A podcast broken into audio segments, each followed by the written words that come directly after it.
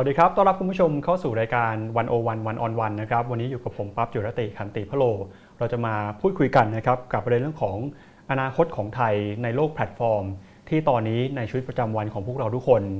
ต้องอยู่ในโลกแห่งเทคโนโลยีนะครับเรื่องของดิจิทัลเข้ามาเป็นส่วนหนึ่งของชีวิตประจำวัน ตั้งแต่เราตื่นนอนมาตอนเช้า จนกระทั่งนะครับก่อนที่เราจะนอนไปเนี่ย เรื่องของแพลตฟอร์มเรื่องของเทคโนโลยีก็เป็นสิ่งที่เราหลีกเลี่ยงไม่ได้นะครับเราจะเห็นผู้ประกอบการเทคโนโลยีหลายเจ้าพยายามที่จะสร้างแพลตฟอร์ม ขึ้นมาเพื่อดึงดูดนะครับผู้ใช้งานรวมไปถึงนะครับดึงดูดคู่ค้าทำให้แพลตฟอร์มมีขนาดใหญ่มากขึ้น เพื่อจะให้เกิดเรื่องของความสามารถในการแข่งขัน แน่นอนว่าในระดับสังคมหรือว่าในระดับประเทศเนี่ยนะครับพอแพลตฟอร์มมันมีขนาดใหญ่ขึ้นมา สังคมก็เลยต้องมาดูแลหรือว่ามาจัดการนะครับว่าตำแหน่งแห่งที่หรือว่า เรื่องของนโยบายแพลตฟอร์มเนี่ยควรจะเป็นอย่างไรแน่นอนว่าประเทศไทย พอมีการใช้งานดิจิทัลเทคโนโลยีหรือว่าแพลตฟอร์มต่างๆ มากขึ้นแล้วเนี่ยก็จะกลายเป็นโจทย์กลายเป็นความท้าทายที่สำคัญนะครับว่าเราจะสามารถใช้ประโยชน์จากเทคโนโลยีที่เติบโตขึ้นมา ครั้งนี้ได้อย่างไร วันนี้นะครับผมจะพาทุกท่านไปพูดคุยกันกับผู้ที่มีความเชี่ยวชาญ แล้วก็อยู่ในวงการกำหนดนโยบายนะครับเรื่องของดิจิทัลกับประเทศไทย มาพบกันนะครับกับดรสุพจน์ธีรวุฒิผู้อำนวยการสำนักงาน พัฒนารัฐบาลดิจิทัล องค์การมหาชนครับ สวัสดีครับอาจารย์ครับ สวัสดีครับครับขอบพระคุณที่ให้เกียรติมาพูดคุยกับวันโอวัน One-on-One วันนี้นะครับ ก็แน่นอนครับพอพูดถึง digital platform ไปเนี่ยวันที่เราคุยกันอยู่ตอนนี้มันก็ต้องออกอากาศผ่านแพลตฟอร์มดิจิทัลด้วยเช่นกันนะครับ ก็ digital platform เป็นส่วนหนึ่งของการเปลี่ยนแปลงเทคโนโลยีครั้งใหญ่นะครับ เรื่องของ digital transformation ก็เราพูดกันมาหลายครั้งพูดกันมาหลายปีนะว่าเรื่องนี้มันจะกลายเป็นเรื่องสำคัญที่ส่งผลต่อชีวิตของพวกเราทุกคน ทีนี้เนี่ยคำว่า digital transformation พอพูดไปแล้วหลายคนอาจจะมีภาพที่ไม่ตรงกัน หรือว่าเข้าใจไม่เหมือนกัน ว่าคำคำนี้มันหมายความว่าอะไรครับก็ดิจิทัลทรานส์ฟอร์เมชันนะครับก็คนก็อาจจะสงสัยว่ามันคืออะไร เพราะว่าก่อนหน้านี้จริง ๆ หลายสิบปีที่แล้วเนี่ยเราก็มีการพูดถึงการนำเอาเทคโนโลยีที่เรียกว่า ICT นะครับเข้ามาใช้ในองค์กรบ้างละ ซึ่งที่ผ่านมามันก็จะเป็นลักษณะของการที่เอาเทคโนโลยีเนี่ยมาใช้เพื่อจะทดแทนงานเดิมนะครับ เช่นงานบางอย่างที่คนทำแล้วอาจจะ ประสิทธิภาพน้อยกว่านะครับก็เอาเทคโนโลยีเข้ามาใช้ก็ทำให้มันสามารถทำได้สะดวกมากขึ้นนะครับประหยัดแรงมากขึ้น แต่ว่าถ้ามาใช้คำว่าดิจิทัลทรานส์ฟอร์เมชันเนี่ยมันไม่ใช่แค่นั้นละนะครับมันเป็นเรื่องของการนำเอาเทคโนโลยีทางด้านดิจิทัลนะครับซึ่งรวมถึง ICT นะครับทั้งหมดนั้นเนี่ยมาเพื่อจะเปลี่ยนโฉมนะครับเกี่ยวกับเรื่องของการทำงานนะครับในธุรกิจในภาครัฐนะครับหรือในภาคเอกชนต่างๆนะครับอย่างที่เราอาจจะเห็นได้เช่น ก่อนหน้านี้ที่เราคุยกันมานานแล้วนะครับเช่นวงการสื่อก็ตามนะครับ จากเดิมที่เราใช้หนังสือพิมพ์นะครับหรือเป็นสื่อโทรทัศน์ ถ้าเราบอกว่าใช้เทคโนโลยี ICT เราก็แค่เอาเครื่องพิมพ์ดีดนะครับเอาซอฟต์แวร์ทางด้าน Word นะครับออฟฟิศต่างๆเนี่ยมาเพื่อใช้ในการพิมพ์หนังสือ ซึ่งมันเป็นเพียงแค่เอาเทคโนโลยีเนี่ยไปใช้แล้วก็ทำงานในรูปแบบเดิม แต่ว่า digital transformation ไม่ใช่แบบนั้นนะครับ มันคือเรื่องของการนำเอาเทคโนโลยีนี้มา เพื่อจะเปลี่ยนโฉมหรือว่ารูปแบบหรือ business model นะครับของแต่ละอุตสาหกรรมแต่ละธุรกิจเลย ซึ่งมันจะส่งผลกระทบมากกว่าเยอะมากนะครับครับ ตอนนี้กระแส digital transformation ของโลกนี่ไปถึงไหนแล้วครับ ก็จะเห็นว่าตอนนี้มันไปทุกวงการแล้วนะครับ เมื่อหลายปีก่อนนะครับ มันมีรายงานจากทางหน่วยงานวิจัยแห่งหนึ่งนะครับ ที่พยายามจะบอกว่ามันมีการ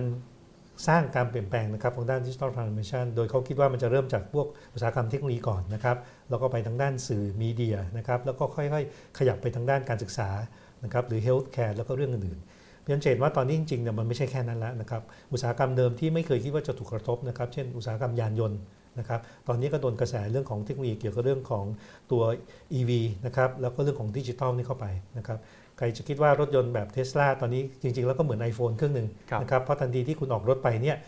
ฟีเจอร์ต่างๆ ก็สามารถเพิ่มเติมได้ โดยการที่คุณอัปเกรดซอฟต์แวร์เข้าไปนะครับรวมทั้งมันมีเซนเซอร์ แล้วก็เริ่มสามารถที่จะทำงานลักษณะที่ว่าขับรถเองได้โดยอัตโนมัติเป็นต้นนะครับเพราะฉะนั้นจะเห็นว่าตอนนี้มันไปไกลมาก คือไม่ใช่เป็นเพียงอุตสาหกรรมที่ใกล้เคียงกับเรื่อง ICT เท่านั้นนะครับที่ได้รับผลกระทบ แต่กำลังไปกระทบกับอุตสาหกรรมที่เป็นพื้นฐานที่ไม่เคยได้คิดว่าจะถูกกระทบ อุตสาหกรรมการศึกษานะครับก็ถูกกระทบเช่นเดียวกันนะครับ ลองสังเกตดูมหาวิทยาลัยนะครับ ตอนนี้ก็ต้องปรับตัว โดยเฉพาะช่วงโควิดที่ผ่านมาก็ต้องเรียนออนไลน์กันนะครับ มันก็ต้องปรับโฉมทั้งอาจารย์นะครับ ทั้งนิสิตนะครับ แล้วก็ผู้บริหารของสถาบันอุดมศึกษา ก็ต้องปรับรูปแบบการทำงานทั้งหมดเลยครับ ครับ คือถ้าเกิดใครที่ไม่เข้าใจคำว่า digital transformation นะ ช่วงโควิดที่ผ่านมาเนี่ยทำให้เราเข้าใจภาพนี้ได้ชัดเจนมาก ๆ เลย ใช่ครับ เพราะว่าช่วงโควิดนี้ถือว่าเป็นตัวอัตราเร่งที่สูงมากนะครับที่ทำให้เราเห็นเลยว่าต้องเอาดิจิทัลเข้าไปอยู่ในส่วนนั้นนะครับเหตุผลอีกอันหนึ่งก็คือว่าคนรุ่นใหม่นะครับที่เกิดขึ้นมาเนี่ยหลายปีที่แล้วเรามักจะใช้คำว่า digital native นะครับคือคนที่เกิดมาแล้วคุ้นเคยกับเทคโนโลยีดิจิทัล ตอนนี้คนกลุ่มนั้นนะครับที่เกิดขึ้นในประมาณสักหลังปี 2000 นะครับ ตอนนี้ก็เข้าสู่ตลาดแรงงานแล้ว เพราะฉะนั้นคนพวกนี้จะเป็นคนซึ่งเรียกร้องนะครับว่าทุกอย่างเนี่ยต้องทำได้เร็วเท่ากับโลกดิจิทัลนะครับ ลองจินตนาการดูนะครับ ถ้าเรายังทำงานในรูปแบบเดิมนะครับเวลาลูกน้องส่งงานมาให้เราเนี่ยเราก็จะบอกว่าเดี๋ยวขอเอาไปดูก่อนครับนะครับแล้วอีก 3 วันเราก็ค่อยอีเมลกลับมาตอบอืมเขานะครับว่ากำลังพิจารณาอยู่นะ เดี๋ยวจะคอมเมนต์ให้กว่าจะได้คำตอบให้กับลูกน้องเราเนี่ยผ่านไปประมาณอาทิตย์กว่านะครับแต่ถ้าเป็น โลกยุคใหม่นะครับสำหรับเด็กรุ่นใหม่เนี่ยเขาอยู่ในลักษณะที่ว่าอะไรก็ต้องได้ปัจจุบันทันด่วนนะครับ ทันทีที่โพสต์นะครับเข้าไปบน Facebook นะครับหรือว่าไปบน Instagram ก็ตามเนี่ยสิ่งที่เขาคาดหวังคืออยากได้ feedback นะครับว่ามีคนไลค์เขาหรือยังมีใครมาคอมเมนต์อะไรบ้าง เพราะฉะนั้นเนี่ยโลกของยุคปัจจุบันนะครับเขากำลังคาดหวังว่าเราต้องหมุนไปด้วยความเร็วที่อัตราเร่งเนี่ยสูงมากนะครับเพราะฉะนั้น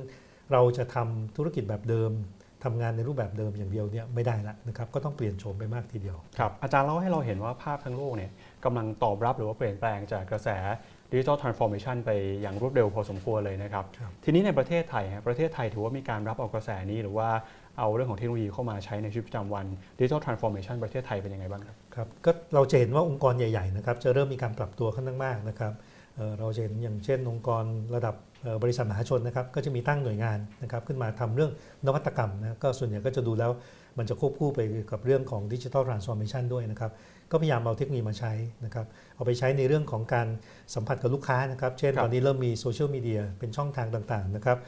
ล่าสุดก็จะว่ามี Clubhouse แล้วคนก็อาจจะต้องหันไปใช้แพลตฟอร์มใหม่ๆด้วยนะครับเพื่อให้เข้าถึงลูกค้าได้มากขึ้น เอาไปใช้ปรับปรุงประสิทธิภาพการทำงานนะครับอันนี้ก็เอาไปใช้กัน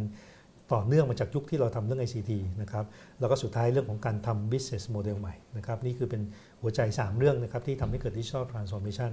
ทีนี้เนี่ยสำหรับ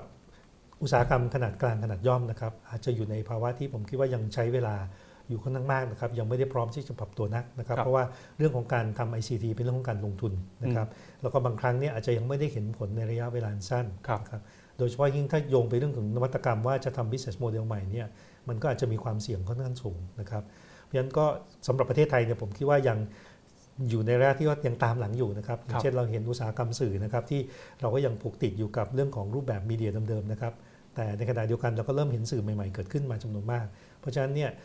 ถามว่าเราต้องปรับตัวไหม ในขณะที่บริษัทที่ใช้สื่อต่างๆเนี่ยก็คงต้องต้องปรับตัวเช่นเดียวกันนะครับ ต้องใช้ทางด้านดิจิทัลมีเดียมากขึ้นนะครับ แล้วก็อีกประเด็นหนึ่งที่สำคัญคือเรื่องของการปรับตัวตรงเนี้ยสำคัญที่สุดเลยคือเรื่องคนนะครับอืม จากที่ประสบการณ์ที่ทำมาเนี่ยเราเห็นเลยว่ามันมีเรื่องของ 3 เรื่องด้วยกันนะครับที่ครับเวลาทำเรื่องพวกนี้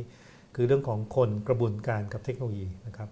ส่วนใหญ่เนี่ยคนจะให้ความสำคัญกับเรื่องเทคโนโลยีมากอืมนะครับเพราะคิดว่ามีเทคโนโลยีแล้วเดี๋ยวใคร ๆก็ทำได้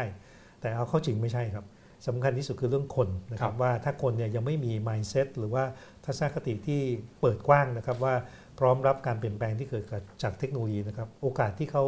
จะใช้ประโยชน์จากเทคโนโลยีได้เนี่ยก็จะน้อยลงไปเยอะทีเดียว ครับครับอาจารย์บอกว่าคอนเซปต์สำคัญของ digital transformation มีอยู่ 3 เรื่องนะเรื่องของคน เรื่องกระบวนการเรื่องเทคโนโลยีครับเรื่องคนพูดไปสักครู่นี้แล้วนะครับเรื่องกระบวนการเป็นยังไงครับ กระบวนการนี้ก็เกิดจากความเคยชินเหมือนกันครับครับ โดยเฉพาะอย่างยิ่งภาครัฐนะครับที่ผมดูแลอยู่ตอนนี้นะครับ คนก็มักจะคุ้นเคยกับการทำกระบวนการเดิมๆนะครับ โดยลืมไปแล้วว่าทำไมจะต้องทำกระบวนการเท่านั้นนะครับ เช่นอาจจะมีขั้นตอนการทำงานมากมายนะครับ อย่างสมัยตอนที่อยู่จุฬาก็จะมีขั้นตอน บางอย่างที่มันควรจะเลิกไปแล้วนะครับ เช่นการขอบัตรจอดรถนะครับที่จะไปเอ่อสำหรับนิสิตนะครับจะเอาบัตรเอารถมาใช้ที่โรงเรียนนะครับที่มหาวิทยาลัย แล้วก็ต้องเอาบัตรจอดรถเนี่ยไปให้อาจารย์ที่ปรึกษาเซ็นนะครับแล้วค่อยไปยื่นขอออกทะเบียนต่างๆ กว่าจะผ่านมาหลายขั้นตอนมากนะครับพอเราย้อนกลับเข้าไปดูจริงจะพบว่าหลายอย่างเนี่ยเราทำเพราะความเคยชินอาจจะมีเหตุผลในอดีตนะแต่จริง ๆ แล้วเนี่ยณปัจจุบันสถานการณ์เปลี่ยนไปเนี่ยขั้นตอนพวกนั้นต่างๆไม่จำเป็นแล้ว เพราะฉะนั้นเนี่ยก็เป็นประเด็นสำคัญว่าถ้าเป็นเรื่องกระบวนการเนี่ยควรจะต้องมาทบทวนใหม่นะครับ redesign process ใหม่นะครับที่ตอนนี้หลายคนก็ใช้คอนเซปต์เรื่องของ design thinking นะครับคือเอาลูกค้าเป็นศูนย์กลาง แล้วมาดูใหม่ว่าประสบการณ์ที่ลูกค้าได้รับนั้นเนี่ยมันได้รับประสบการณ์ที่ดีไหมตรงไหนที่ยังไม่ดี เราควรต้องปรับกระบวนการตรงไหนบ้าง ก็ควรจะต้องไปปรับให้มันลีนมากขึ้นนะครับ ให้มันลดขั้นตอนลงนะครับ แล้วก็ไม่เกิดความเคยชินนะครับ แล้วก็มีปัญหาเดิมๆนะครับนี่เป็นประเด็นสำคัญ ราะฉะนั้นสำคัญถามว่าเราอยากเปลี่ยนกระบวนการไหมไม่มีใครอยากเปลี่ยนครับเพราะว่าเราทำงานมาด้วยความเคยชิน ก็อยู่ๆก็สบายดีอยู่แล้วนะฮะทีนี้ถ้าจะให้เปลี่ยนเนี่ยทำไง มันก็เลยมาโยงตั้งแต่ข้อแรกว่าคนเนี่ยต้องเห็นก่อนว่ามีอืมความจำเป็นที่ต้องเปลี่ยนนะครับเมื่อเปลี่ยนแล้วอยากทำยังไงก็ค่อยเอาเทคโนโลยีเนี่ยเข้ามาใช้นะครับ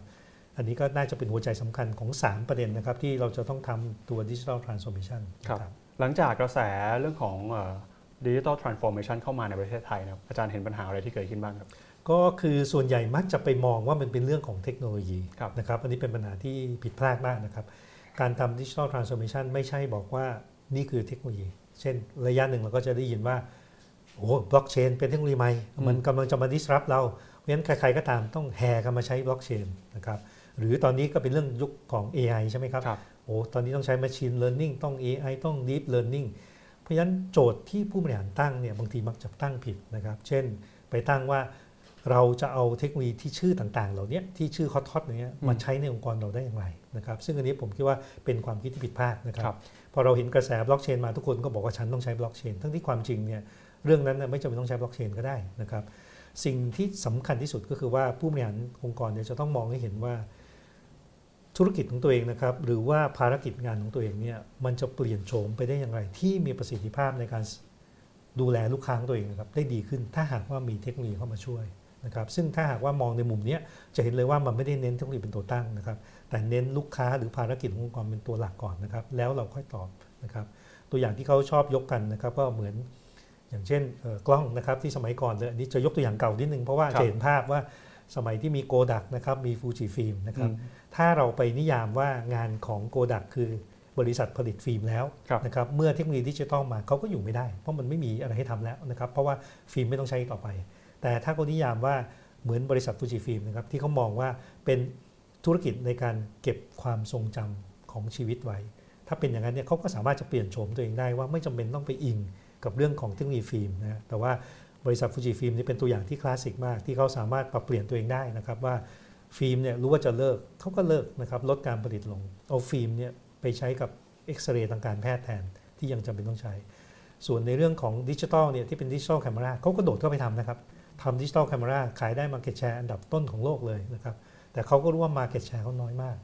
สุดท้ายนะครับเขา move ไปทำธุรกิจอะไรที่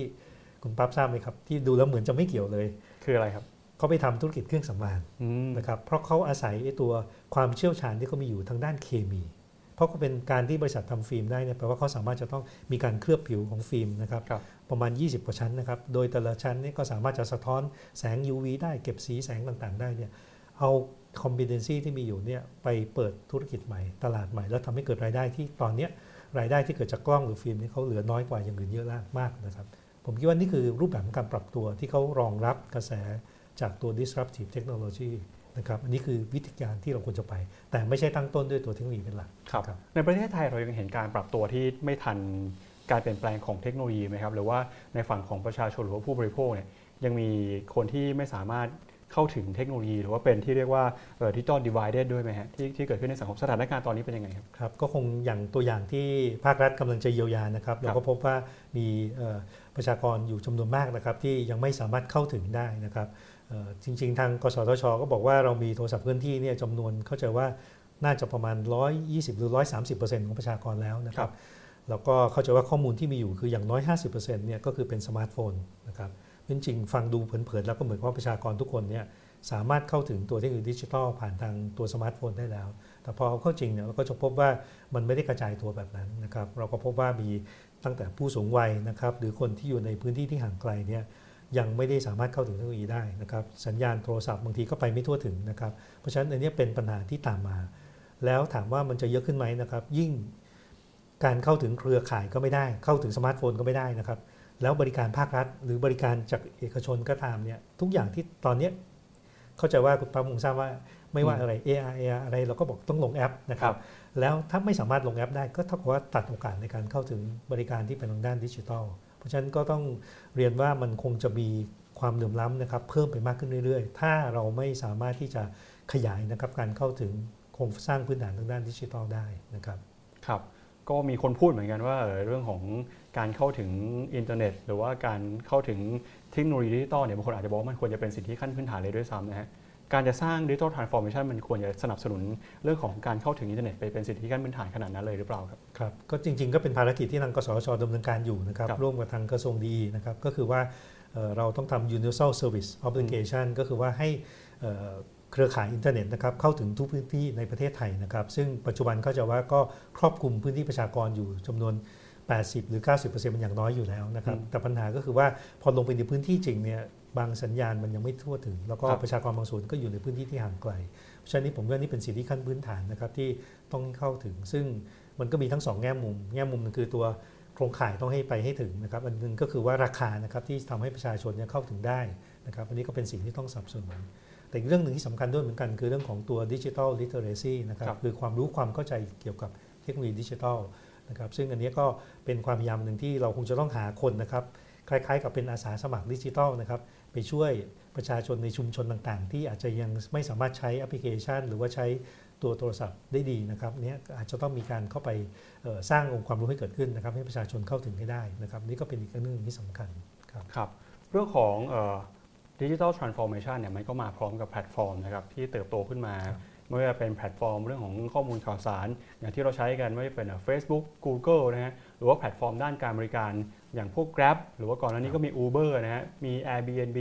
แพลตฟอร์มต่างๆ เหล่านี้เนี่ยมันค่อยๆเข้ามามีอิทธิพลต่อระบบเศรษฐกิจของเรามากขึ้นนะครับ สำหรับประเทศไทยเราเราเห็นแพลตฟอร์มต่าง ๆ เหล่านี้เติบโตเป็นยังไงบ้างแล้ว มันมีโจทย์แล้วมีความท้าทายอะไรที่ที่มาพร้อมๆกับการเติบโตของแพลตฟอร์มเหล่านี้ก็การเข้ามาของแพลตฟอร์มนะครับมันก็มาทำลายหรือมา disrupt นะครับเกี่ยวกับอุตสาหกรรมหรือว่าธุรกิจเดิมด้วยนะครับอย่างที่เราเห็นพวก Grab หรือ Uber ที่ก่อนหน้านี้ก็อยู่ด้วยนะครับ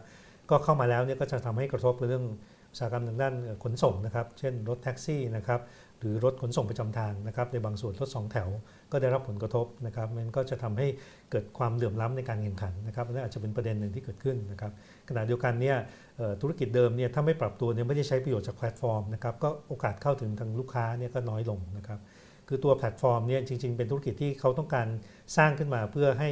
เชื่อมกันระหว่างผู้บริโภคกับครับเอ่อทางด้านผู้ผลิตนะครับ โดยที่แพลตฟอร์มเนี่ยเป็นตัวกลางให้นะครับ ซึ่งมันทำให้เขาเนี่ยสเกลได้ง่ายขึ้น คือถ้าเทียบกับก่อนหน้านี้ธุรกิจมันจะเป็นลักษณะเป็นเชิงเดี่ยวนะครับ ก็คือว่าเป็น value chain ใช่ไหมครับ จากผู้ผลิตก็ต้องไปหาช่องทางจัดจำหน่ายเองเพื่อไปยังผู้บริโภค แต่พอเป็นแพลตฟอร์มเนี่ย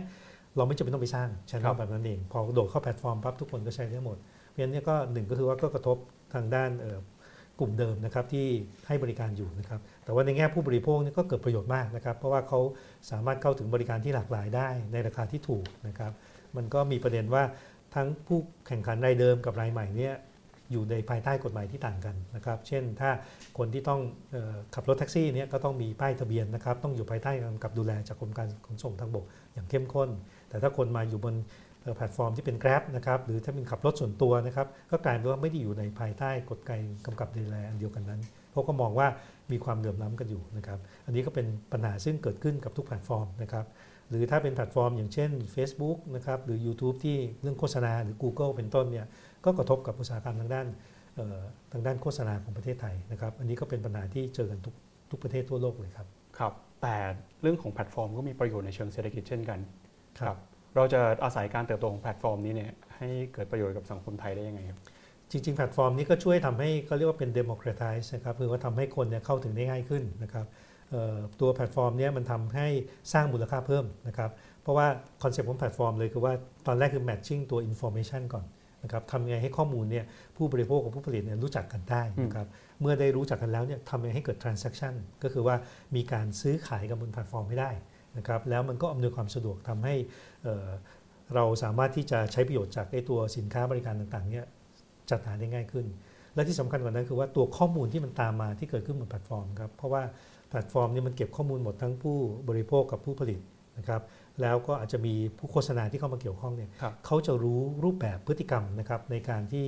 บริโภคหรือว่าการเอ่อติดต่อสื่อสารกันระหว่างผู้ผลิตกับผู้บริโภคเนี่ยจำนวนมาก เพราะฉะนั้นเนี่ยสิ่งที่เกิดขึ้นตามมาคือมันเกิด Data Economy ตามมานะครับก็คือว่าเอาข้อมูลนั้นเนี่ยมาใช้ประโยชน์เอ่อแพลตฟอร์มก็จะเก่งขึ้นเรื่อยๆครับเมื่อมีคนซื้อของกันเยอะมากขึ้นเขาก็จะเริ่มสามารถจะ recommend หรือว่าให้คำแนะนำได้นะครับว่า สำหรับผู้บริโภคคนเนี้ยเขาน่าจะซื้อสินค้าอะไรนะครัครับซึ่งมันได้ประโยชน์ทั้งสองฝ่าย เพราะคนที่จะเอาของมาขายก็รู้ว่าควรจะต้องทำการตลาดโฆษณากับใคร ถึงจะมีโอกาสขายได้มากนะครับมันก็ทำให้เกิดมูลค่าเศรษฐกิจตรงเนี้ยเพิ่มขึ้นนะครับ อันนี้ก็เป็นประโยชน์ที่เกิดขึ้นจากระบบแพลตฟอร์ม แล้วมันไม่ใช่แค่เป็นลักษณะของการบวกนะครับ แต่มันเป็นทวีคูณนะครับ เพราะว่ามันเติบโตขึ้นแบบ network effect นะครับ มันก็โตหลายเท่าตัวครับครับเท่าที่ฟังดูเหมือนว่าเรื่องของดิจิทัลกับเรื่องของแพลตฟอร์มเนี่ย ก็จะมีภาคเอกชนมีบทบาทซะเป็นส่วนใหญ่นะฮะไม่ว่าจะเป็นในเรื่องของผู้พัฒนาเทคโนโลยี หรือว่าผู้ผลิตผู้บริโภคเนี่ยที่เป็นคนที่อยู่ในภาคเอกชนเนี่ยนะฮะบทบาทของภาครัฐนะฮะท่ามกลางกระแส digital transformation หรือว่าท่ามกลางกระแสการเติบโตของแพลตฟอร์ม ภาครัฐควรจะมีบทบาทอยู่ตรงไหนครับครับก็จริงๆเอ่อที่ดูแลเรื่อง DGA อยู่ตอนนี้นะครับเราก็มองนะครับผมก็เสนอวิสัยทัศน์ไปเลยว่า ตอนนี้โลกเปลี่ยนนะครับครับเอกชนก็ปรับตัวค่อนข้างเร็วแล้ว ดังนั้นสิ่งที่สำคัญคือภาครัฐเนี่ยเราต้องปรับตัวด้วยนะครับภาครัฐอย่าลืมว่าเราเป็นคนที่ดูแลนะครับในเรื่องของบริการภาครัฐที่ให้กับประชาชนนะครับ เราเป็นคนที่มีอำนาจในเชิงกำกับดูแล แล้วก็กำหนดนโยบาย จะทำยังไงให้ภาครัฐเนี่ยต้องมีความเป็น agile ก็คือว่าเป็น smart government นะครับครับที่สามารถจะ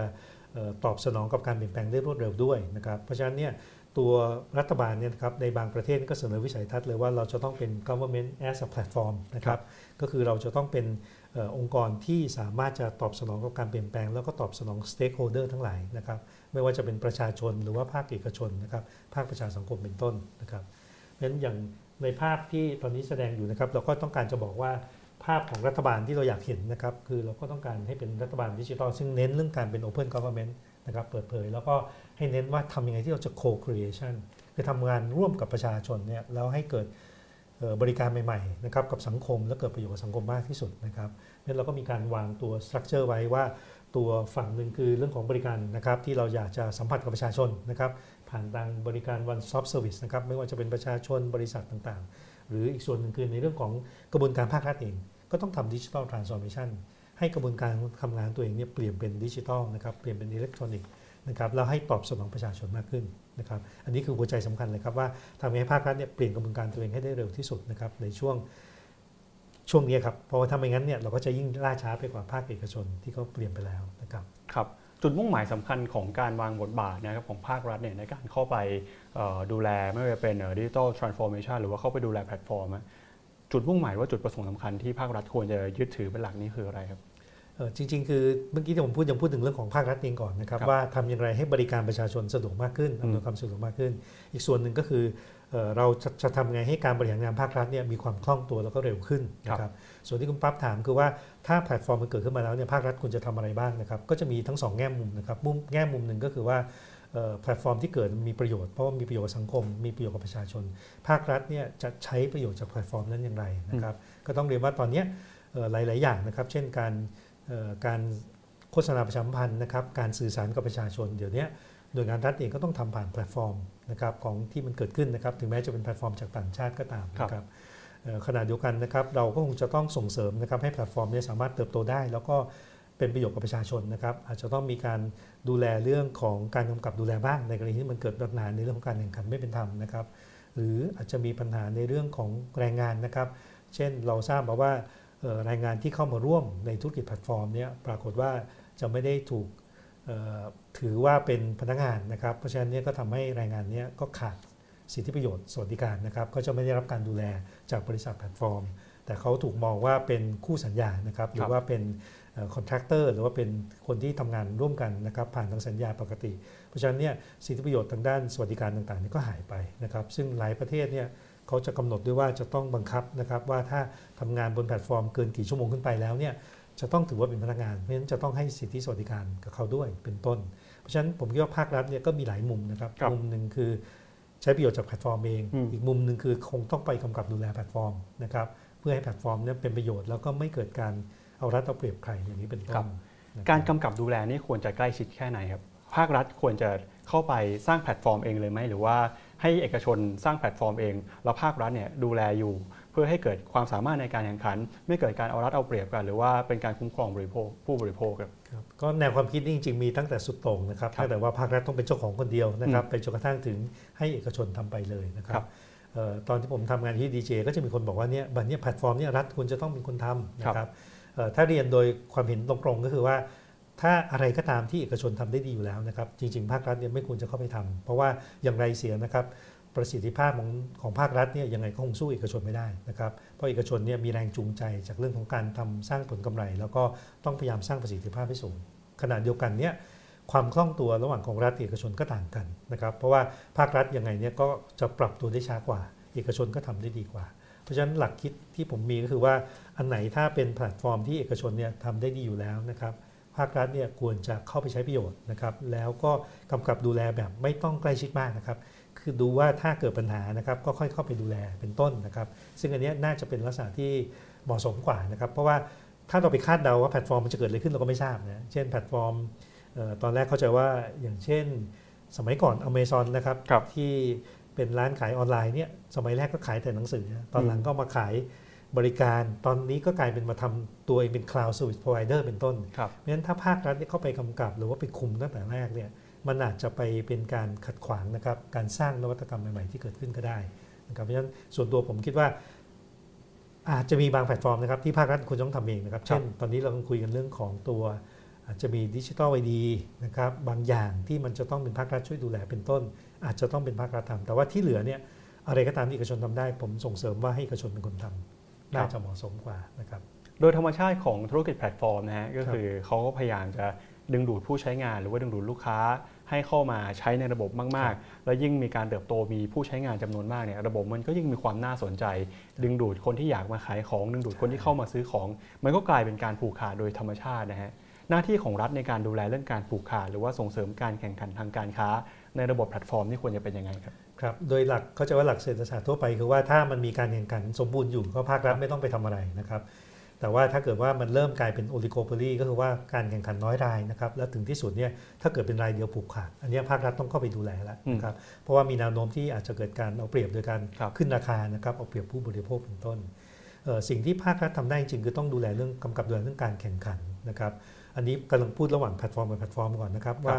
ถ้าเป็นแพลตฟอร์ม player ด้วยกันเนี่ย สมมติว่าตอนแรกมี Uber แล้วตอนหลังมี Grab นะครับเน้นการที่เขาจะมีการควบรวมนะครับ เช่นมีการ merger อืม acquisition ก็ตามหรือการเข้าหรือออกจากตลาดเป็นต้นเนี่ยผมคิดว่าเอ่อภาครัฐหรือหน่วยงานที่กำกับเรื่องการแข่งขันทางการค้าเนี่ยควรจะต้องเข้าไปดูนะครับว่าสมควรไหมนะครับ เช่นทำให้เกิดการ take over แล้วเหลือน้อยรายลงไปนะครับ อันที่สองเนี่ย ก็ต้องยอมรับว่าโดยธรรมชาติแล้วเนี่ยพอถึงเวลาถ้าแพลตฟอร์มไหนมันใหญ่มากๆนะครับ อย่างเช่นตอนนี้ Facebook ก็ถือว่าใหญ่ที่สุดแล้วโซเชียลมีเดียก็คงจะแข่งยากนะครับครับ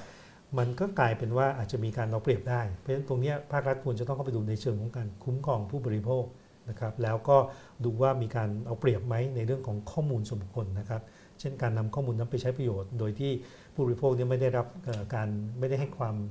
เอ่อความยินยอมเป็นต้นนะครับ อันนี้ก็เป็นปัญหาได้นะครับ แล้วก็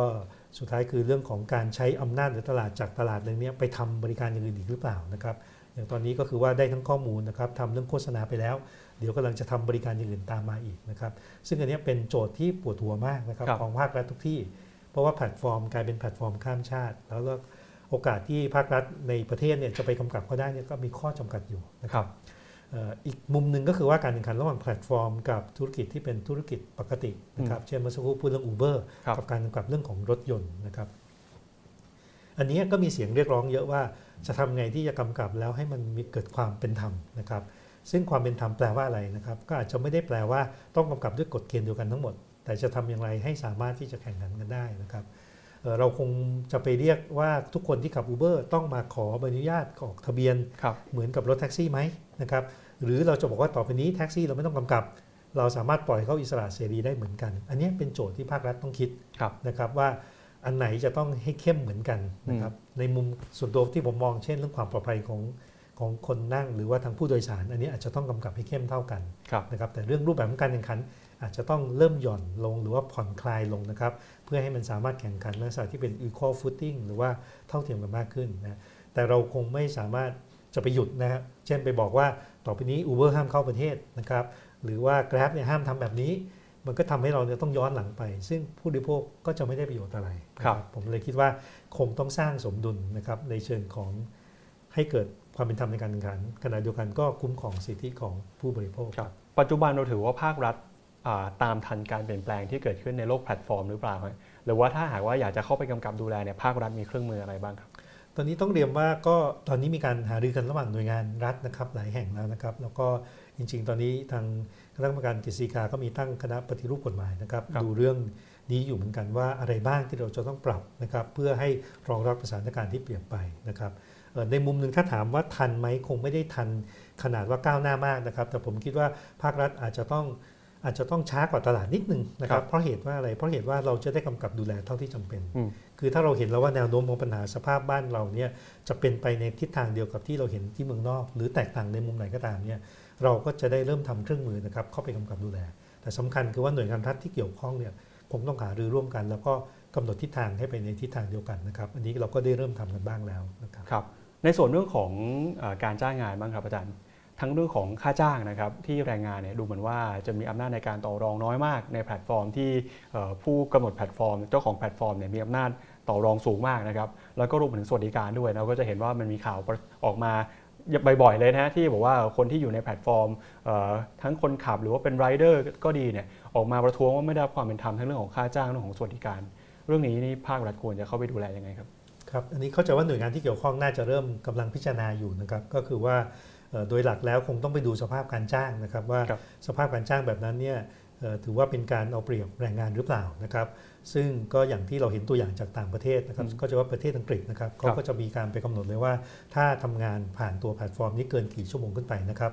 ตัวบริษัทแพลตฟอร์มนั้นน่ะจะต้องมีเงื่อนไขการจ้างเนี่ยเช่นเดียวกับพนักงานบริษัทนะครับคือต้องจัดให้มี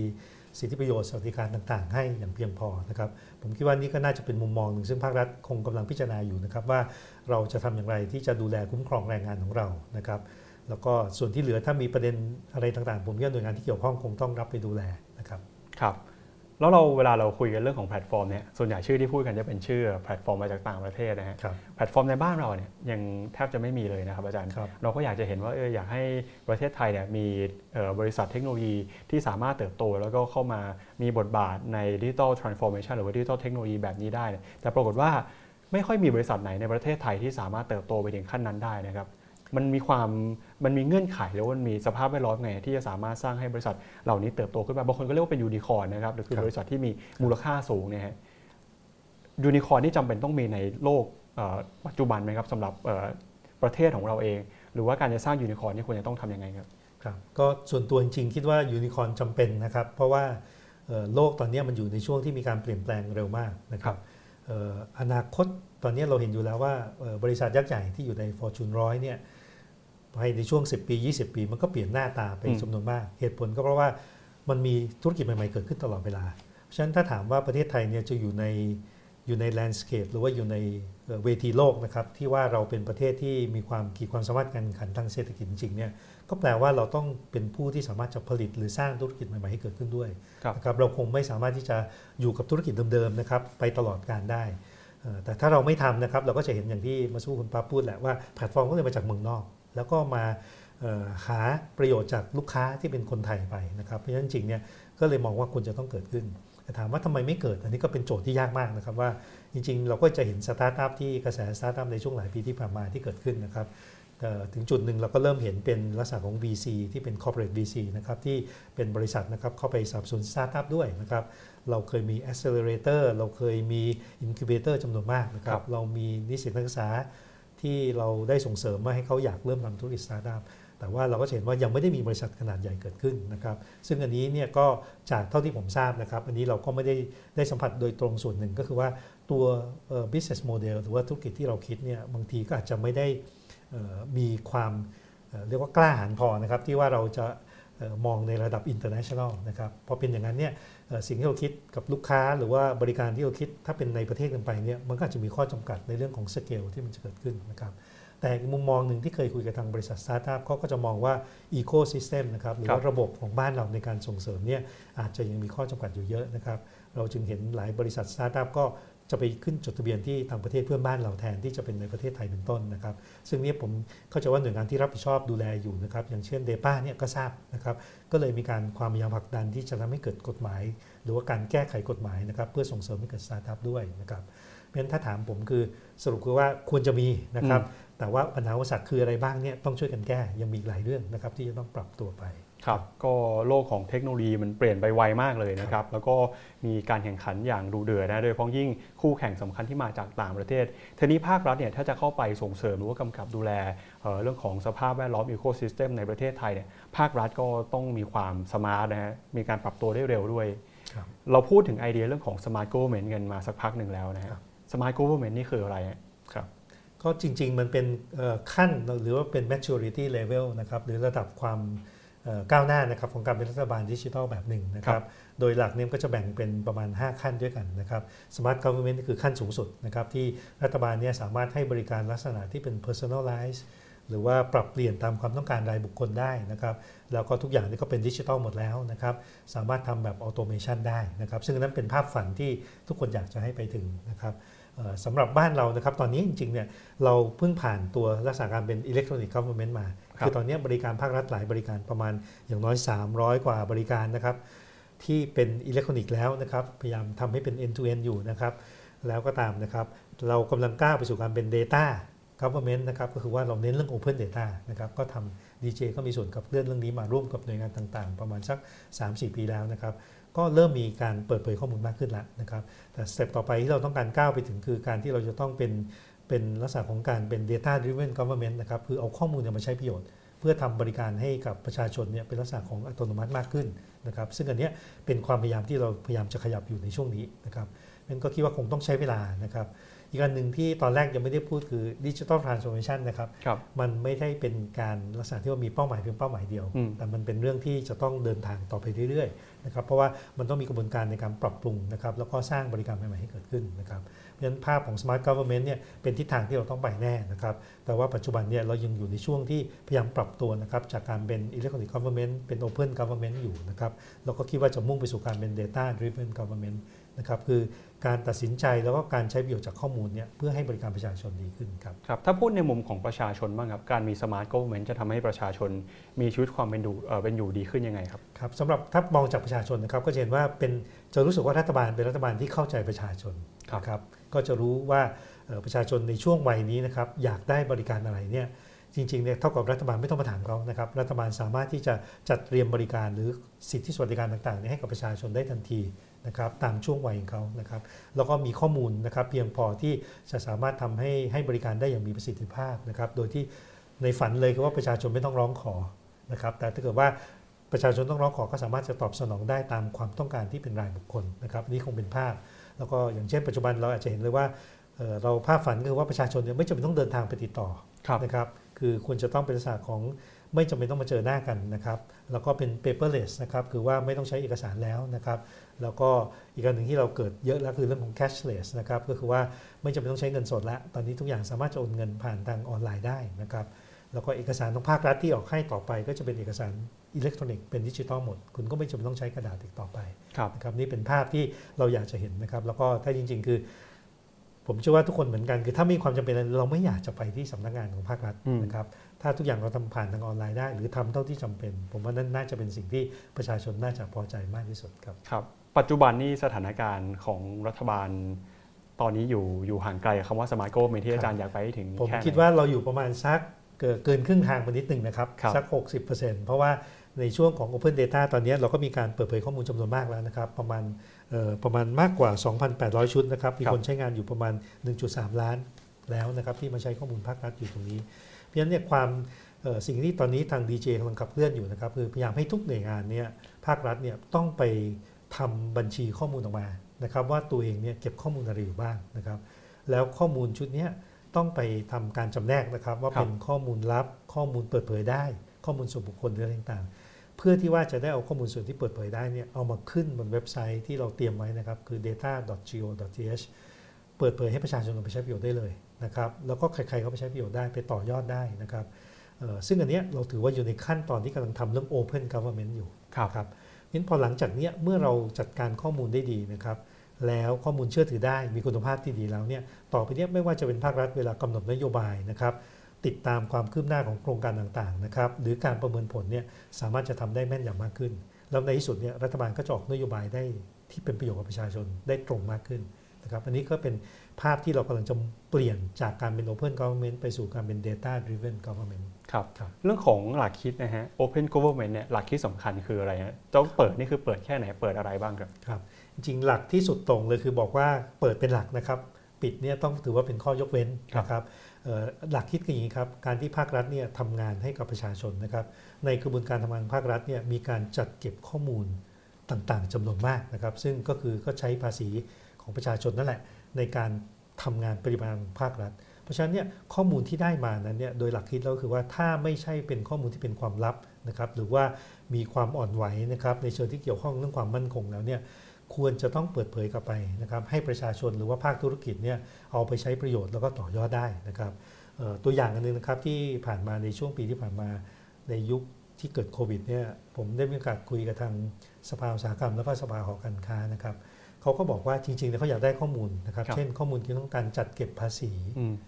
เช่นภาษีแวดนะครับหรือภาษีหักหน้าที่จ่ายเป็นต้นนะครับ ผมก็ถามว่าเอ๊ะอยากรู้ไปทำไมนะครับเพราะว่าปกติข้อมูลพวกนี้ก็มีนะ เพียงแต่ว่าทางเอกชนก็เลยบอกว่าที่ผ่านมาเขาได้รับข้อมูลนี้ก็จริง แต่ว่าโดยมากแล้วมักจะเป็นรายไตรมาสนะครับก็คือว่าปิดไตรมาสไปแล้วอีกเดือนหนึ่งนะครับถึงจะได้ผลออกมา ซึ่งมันจะกลายเป็นการสะท้อนสภาวะเศรษฐกิจเนี่ยที่มันย้อนหลังไปแล้ว 3 เดือนนะครับสิ่งที่เขาอยากได้เนี่ยอยากได้ภาษีมูลค่าเพิ่มอยากได้ภาษีหักหน้าที่จ่าย เป็นรายเดือนนะครับ เมื่อสิ้นเดือนแล้วขอให้ได้ เพราะอะไรครับ เพราะว่าภาษีมูลค่าเพิ่มเป็นการบอกภาวะเศรษฐกิจแบบหนึ่งนะครับ ว่าประชาชนเนี่ยยังจับใจใช้สอยไหมในการซื้อนะครับสินค้านะครับขณะเดียวกันในตัวภาษีหักหน้าที่จ่ายนะก็จะเป็นตัวบอกเหมือนกันว่า ยังมีการใช้บริการมากน้อยแค่ไหนนะครับ ซึ่งอันนี้ทำให้ผมได้เกิดความเข้าใจเลยว่า ถ้าข้อมูลอย่างนี้ไหลไปยังเอกชนเร็วนะครับ เอกชนก็จะไม่ลงทุนผิดพลาดถูกไหมครับถ้าเขาเริ่มเห็นว่าภาวะเศรษฐกิจเริ่มชะลอตัวเนี่ยมันก็จะทำให้เขาเนี่ยอาจจะลงทุนอะไรไปแล้วเนี่ยถ้า เอกชนรายนั้นมีปัญหาตามมาทีหลัง กลายเป็นว่าเป็นภาระของรัฐเนี่ยต้องไปออกมาตรการเยียวยาหรือไปช่วยเหลือในภายหลัง แต่ถ้าเกิดว่าเราส่งข้อมูลนี้แลกเปลี่ยนกันระหว่างรัฐกับเอกชนให้เร็วขึ้น จะทำให้เอกชนเนี่ยสามารถจะจับสัญญาณได้ แล้วก็ปรับตัวได้อย่างรวดเร็วนะครับ ซึ่งข้อมูลที่เขาอยากได้คือแค่นี้ครับ แต่ว่าอยากได้แยกเป็นรายธุรกิจ แยกเป็นรายพื้นที่นะครับ ซึ่งตอนนี้ดีเจพยายามทำงานร่วมกับหน่วยงานที่เกี่ยวข้อง เพื่อจะทำให้เปิดเผยข้อมูล นี้ออกมาได้เร็วขึ้นครับตามหลักการแล้วครับข้อมูลที่ภาครัฐได้จากการบริหารจัดการงานราชการต่างๆในทั้งเรื่องของภาษีเรื่องของการดูแลชีวิตความเป็นอยู่ของประชาชนเนี่ยนะครับข้อมูลพวกนี้มันมันเป็นข้อมูลของใครครับจริงๆ โดยหลักกฎหมายคือเป็นอำนาจของรัฐในการจัดเก็บมานะครับไม่ใช่ภาครัฐเนี่ยเป็นเจ้าของอยู่นะครับ แต่อย่างไรก็ตามเนี่ยเราก็ทางนโยบายของรัฐบาลนี้เองก็ตามนะครับ ก็บอกแล้วว่าเราต้องเน้นการเปิดเผยนะครับ ซึ่งการเปิดเผยนี่มีประโยชน์หลายเรื่องนะครับหนึ่งคือเกิดความโปร่งใส ทำให้ประชาชนเนี่ยเห็นแล้วก็ทราบว่ารัฐบาลทำอะไรอยู่นะครับ เกิดความไว้เนื้อเชื่อใจนะครับ ช่วยกันตรวจสอบนะครับเรื่องของออการทุจริตอะไรต่างๆ ได้นะครับนี่เป็นประโยชน์ที่ 1 ประโยชน์ที่ 2 ก็คือว่าทำให้ประชาชนกับเอกชนเนี่ยเอาไปใช้ประโยชน์ต่อได้นะครับที่เมื่อกี้บอกคือว่ามันเกิดความโปร่งใสแล้วทำให้เขาปรับตัวได้เร็วนะครับได้รับข้อมูลไปใช้ประโยชน์ได้เร็ว แล้วก็สุดท้ายคือเรื่องของการสร้างนวัตกรรมใหม่ๆให้เกิดขึ้นครับเพราะว่าข้อมูลบางอย่างที่เราไม่คิดว่าจะไปใช้ประโยชน์ได้เนี่ยมีคนจะไปใช้ประโยชน์ได้นะครับ อย่างเช่นตัวอย่างตอนนี้ที่มีคนไปใช้ประโยชน์แน่ๆนะครับเราเพิ่งเปิดตัวไปเมื่อสัก 2 สัปดาห์ที่แล้วนะครับคือเรื่องของข้อมูลชุดอุบัติเหตุนะครับที่บนท้องถนนจนถึงเสียชีวิตนะครับซึ่งเราสามารถจะไปรวบรวมข้อมูลมาได้จากหลายๆฐานที่มันน่าเชื่อถือแล้วเนี่ยก็จะทำให้เป็นครั้งแรกของประเทศนะครับที่เราเปิดข้อมูลแรดลอง คือข้อมูลตำแหน่งของเกิดอุบัติเหตุให้ เพราะฉะนั้นตอนนี้ถ้าเข้าไปดูที่เว็บไซต์นะครับสามารถดึงข้อมูลนี้ไปนะครับแล้วไปพลอตบนแผนที่ เราจะรู้เลยนะครับว่าแยกไหนโค้งไหนถนนไหนที่มีสถิติอุบัติเหตุเนี่ยจำนวนครั้งเยอะมากนะครับเราทำให้เกิดเสียชีวิตเกิดขึ้น เพราะฉะนั้นเวลาต่อไปเวลาคุณปั๊บกำลังจะเดินทางสมมติว่าเดินทางไปต่างจังหวัดนะครับ เส้นทางไหนที่ควรจะหลีกเลี่ยงนะครับ ก็สามารถจะใช้ประโยชน์ได้นะครับ อีกมุมหนึ่งเนี่ยคนที่อยากแก้ปัญหาเขาก็จะแก้ได้ครับรบเพราะว่าเขาก็จะรู้ว่าที่นี่เกิดบ่อย จริง ๆ บันทึกเวลาด้วย สามารถจะไปดูได้ว่าเวลานั้นเป็นอย่างไรทำไมถึงเกิดบ่อย แล้วก็ไปแก้ปัญหานะครับ ผมจะชอบยกตัวอย่างที่เคยตอนเรียนหนังสือญี่ปุ่นเมื่อหลายสิบปีที่แล้วนะครับรบก็มีอุบัติเหตุบนถนนอันหนึ่งนะครับ ที่อยู่บริเวณทางข้ามรถไฟ แล้วก็ปรากฏว่ามีคนตายตรงนั้นบ่อยมากนะครับเขาก็เอาข้อมูลนี้มานั่งดูว่าอ๋อมันเกิดเวลาเย็นโพเพลก่อนค่ำนะครับ แล้วก็เกิดที่ในช่วงฤดูหนาวนะครับที่ทำให้เป็นอย่างนั้น ซึ่งพอไปดูหน้างานเนี่ยปรากฏว่ามันเป็นถนนอย่างนี้นะครับที่วิ่งขนานมากับทางรถไฟ เสร็จแล้วก็มาข้ามทางรถไฟครับ คนที่ไปสำรวจคือไปที่เวลานั้นที่เกิดอุบัติเหตุตายเขาพบว่าทันทีที่คุณเลี้ยวขวาเพื่อจะคอสทางรถไฟเนี่ยณเวลานั้นของปีพระอาทิตย์กำลังจะตกแล้วแสงมันจะแยงตาพอดีครับเพราะฉะนั้นทำให้เขามองไม่เห็นไอ้ไฟแดงที่บอกให้หยุดเพราะจะมีรถไฟข้าม ซึ่งวิธีแก้ง่ายมากเลยครับเขาก็ขยับไฟแดงนั้นให้ขึ้นมาอีกประมาณ300 เมตรครับแค่นี้ก็สามารถป้องกันอุบัติเหตุได้แล้วนี่ผมคิดว่านี่แหละครับคือเป็นสิ่งซึ่งบางทีภาครัฐอาจจะคิดเองคนเดียวไม่ได้ แต่ถ้าข้อมูลเปิดออกมาแล้วเนี่ย สามารถประชาชนประชาสังคมเนี่ยมาช่วยกันแก้ปัญหา แล้วก็หาทางออกให้กับประเทศได้ด้วยครับฟังอาจารย์เล่ามาดูข้อมูลที่ภาครัฐเก็บไว้อยู่เนี่ยหลาย ๆ ข้อมูลก็มีครับความน่าสนใจมากอืมบางข้อมูลเนี่ยช่วยให้เอ่อมีคุณภาพชีวิตที่ดี มีความปลอดภัยในชีวิตทรัพย์สิน หรือว่าบางข้อมูลช่วยให้การตัดสินใจในการทำธุรกิจเนี่ยก็สามารถตัดสินใจได้แม่นยำมากยิ่งขึ้นนะฮะแต่ปรากฏว่าเราก็ไม่เห็นเราก็จะเห็นนะว่าภาครัฐเนี่ยไม่ได้เปิดเผยข้อมูลทุกชุด ยังมีข้อมูลบางประเภทที่ภาครัฐไม่ยอมเปิดเผย หรือข้อมูลบางประเภทเนี่ยที่ภาครัฐบอกว่าไม่อยากจะเปิดเผยอยากจะเก็บไว้เป็นความลับนะฮะมันมีวิธีคิดไหมฮะว่าข้อมูลประเภทไหน ควรจะเปิดเผย เปิดมากเปิดน้อยหรือว่าข้อมูลประเภทไหนเนี่ยควรจะเก็บไว้เป็นความลับครับ จริง ๆ มันมีหลักอยู่แล้วนะครับตามพรบข้อมูลข่าวสารนะครับที่หัวหน้าหน่วยงานเป็นคนพิจารณาได้ว่าข้อมูลไหนมันเป็นข้อมูลความลับนะครับที่ไม่ควรเปิดเผย เพราะเกรงว่าจะเกิดผลกระทบอะไรต่างๆนะครับ อันนี้ก็คงเป็นหลักทั่วไปนะครับ แต่ว่าอีกอันหนึ่งที่เราเจอปัญหานะครับ ว่าที่หน่วยงานรัฐบางทียังไม่ได้เปิดเผยนะครับเอ่อต้องเรียนว่าไม่ใช่ว่ามีเจตนาว่าไม่อยากเปิดเผยนะครับครับบางทีเป็นเรื่องของเทคนิคจริงอืมๆนะครับ เช่น หลายหน่วยงานถ้ายังไม่ได้ทำดิจิทัลทรานส์ฟอร์เมชันปรากฏว่าข้อมูลที่จัดเก็บนั้นเนี่ยยังอยู่ในรูปแบบที่เป็นกระดาษนะครับ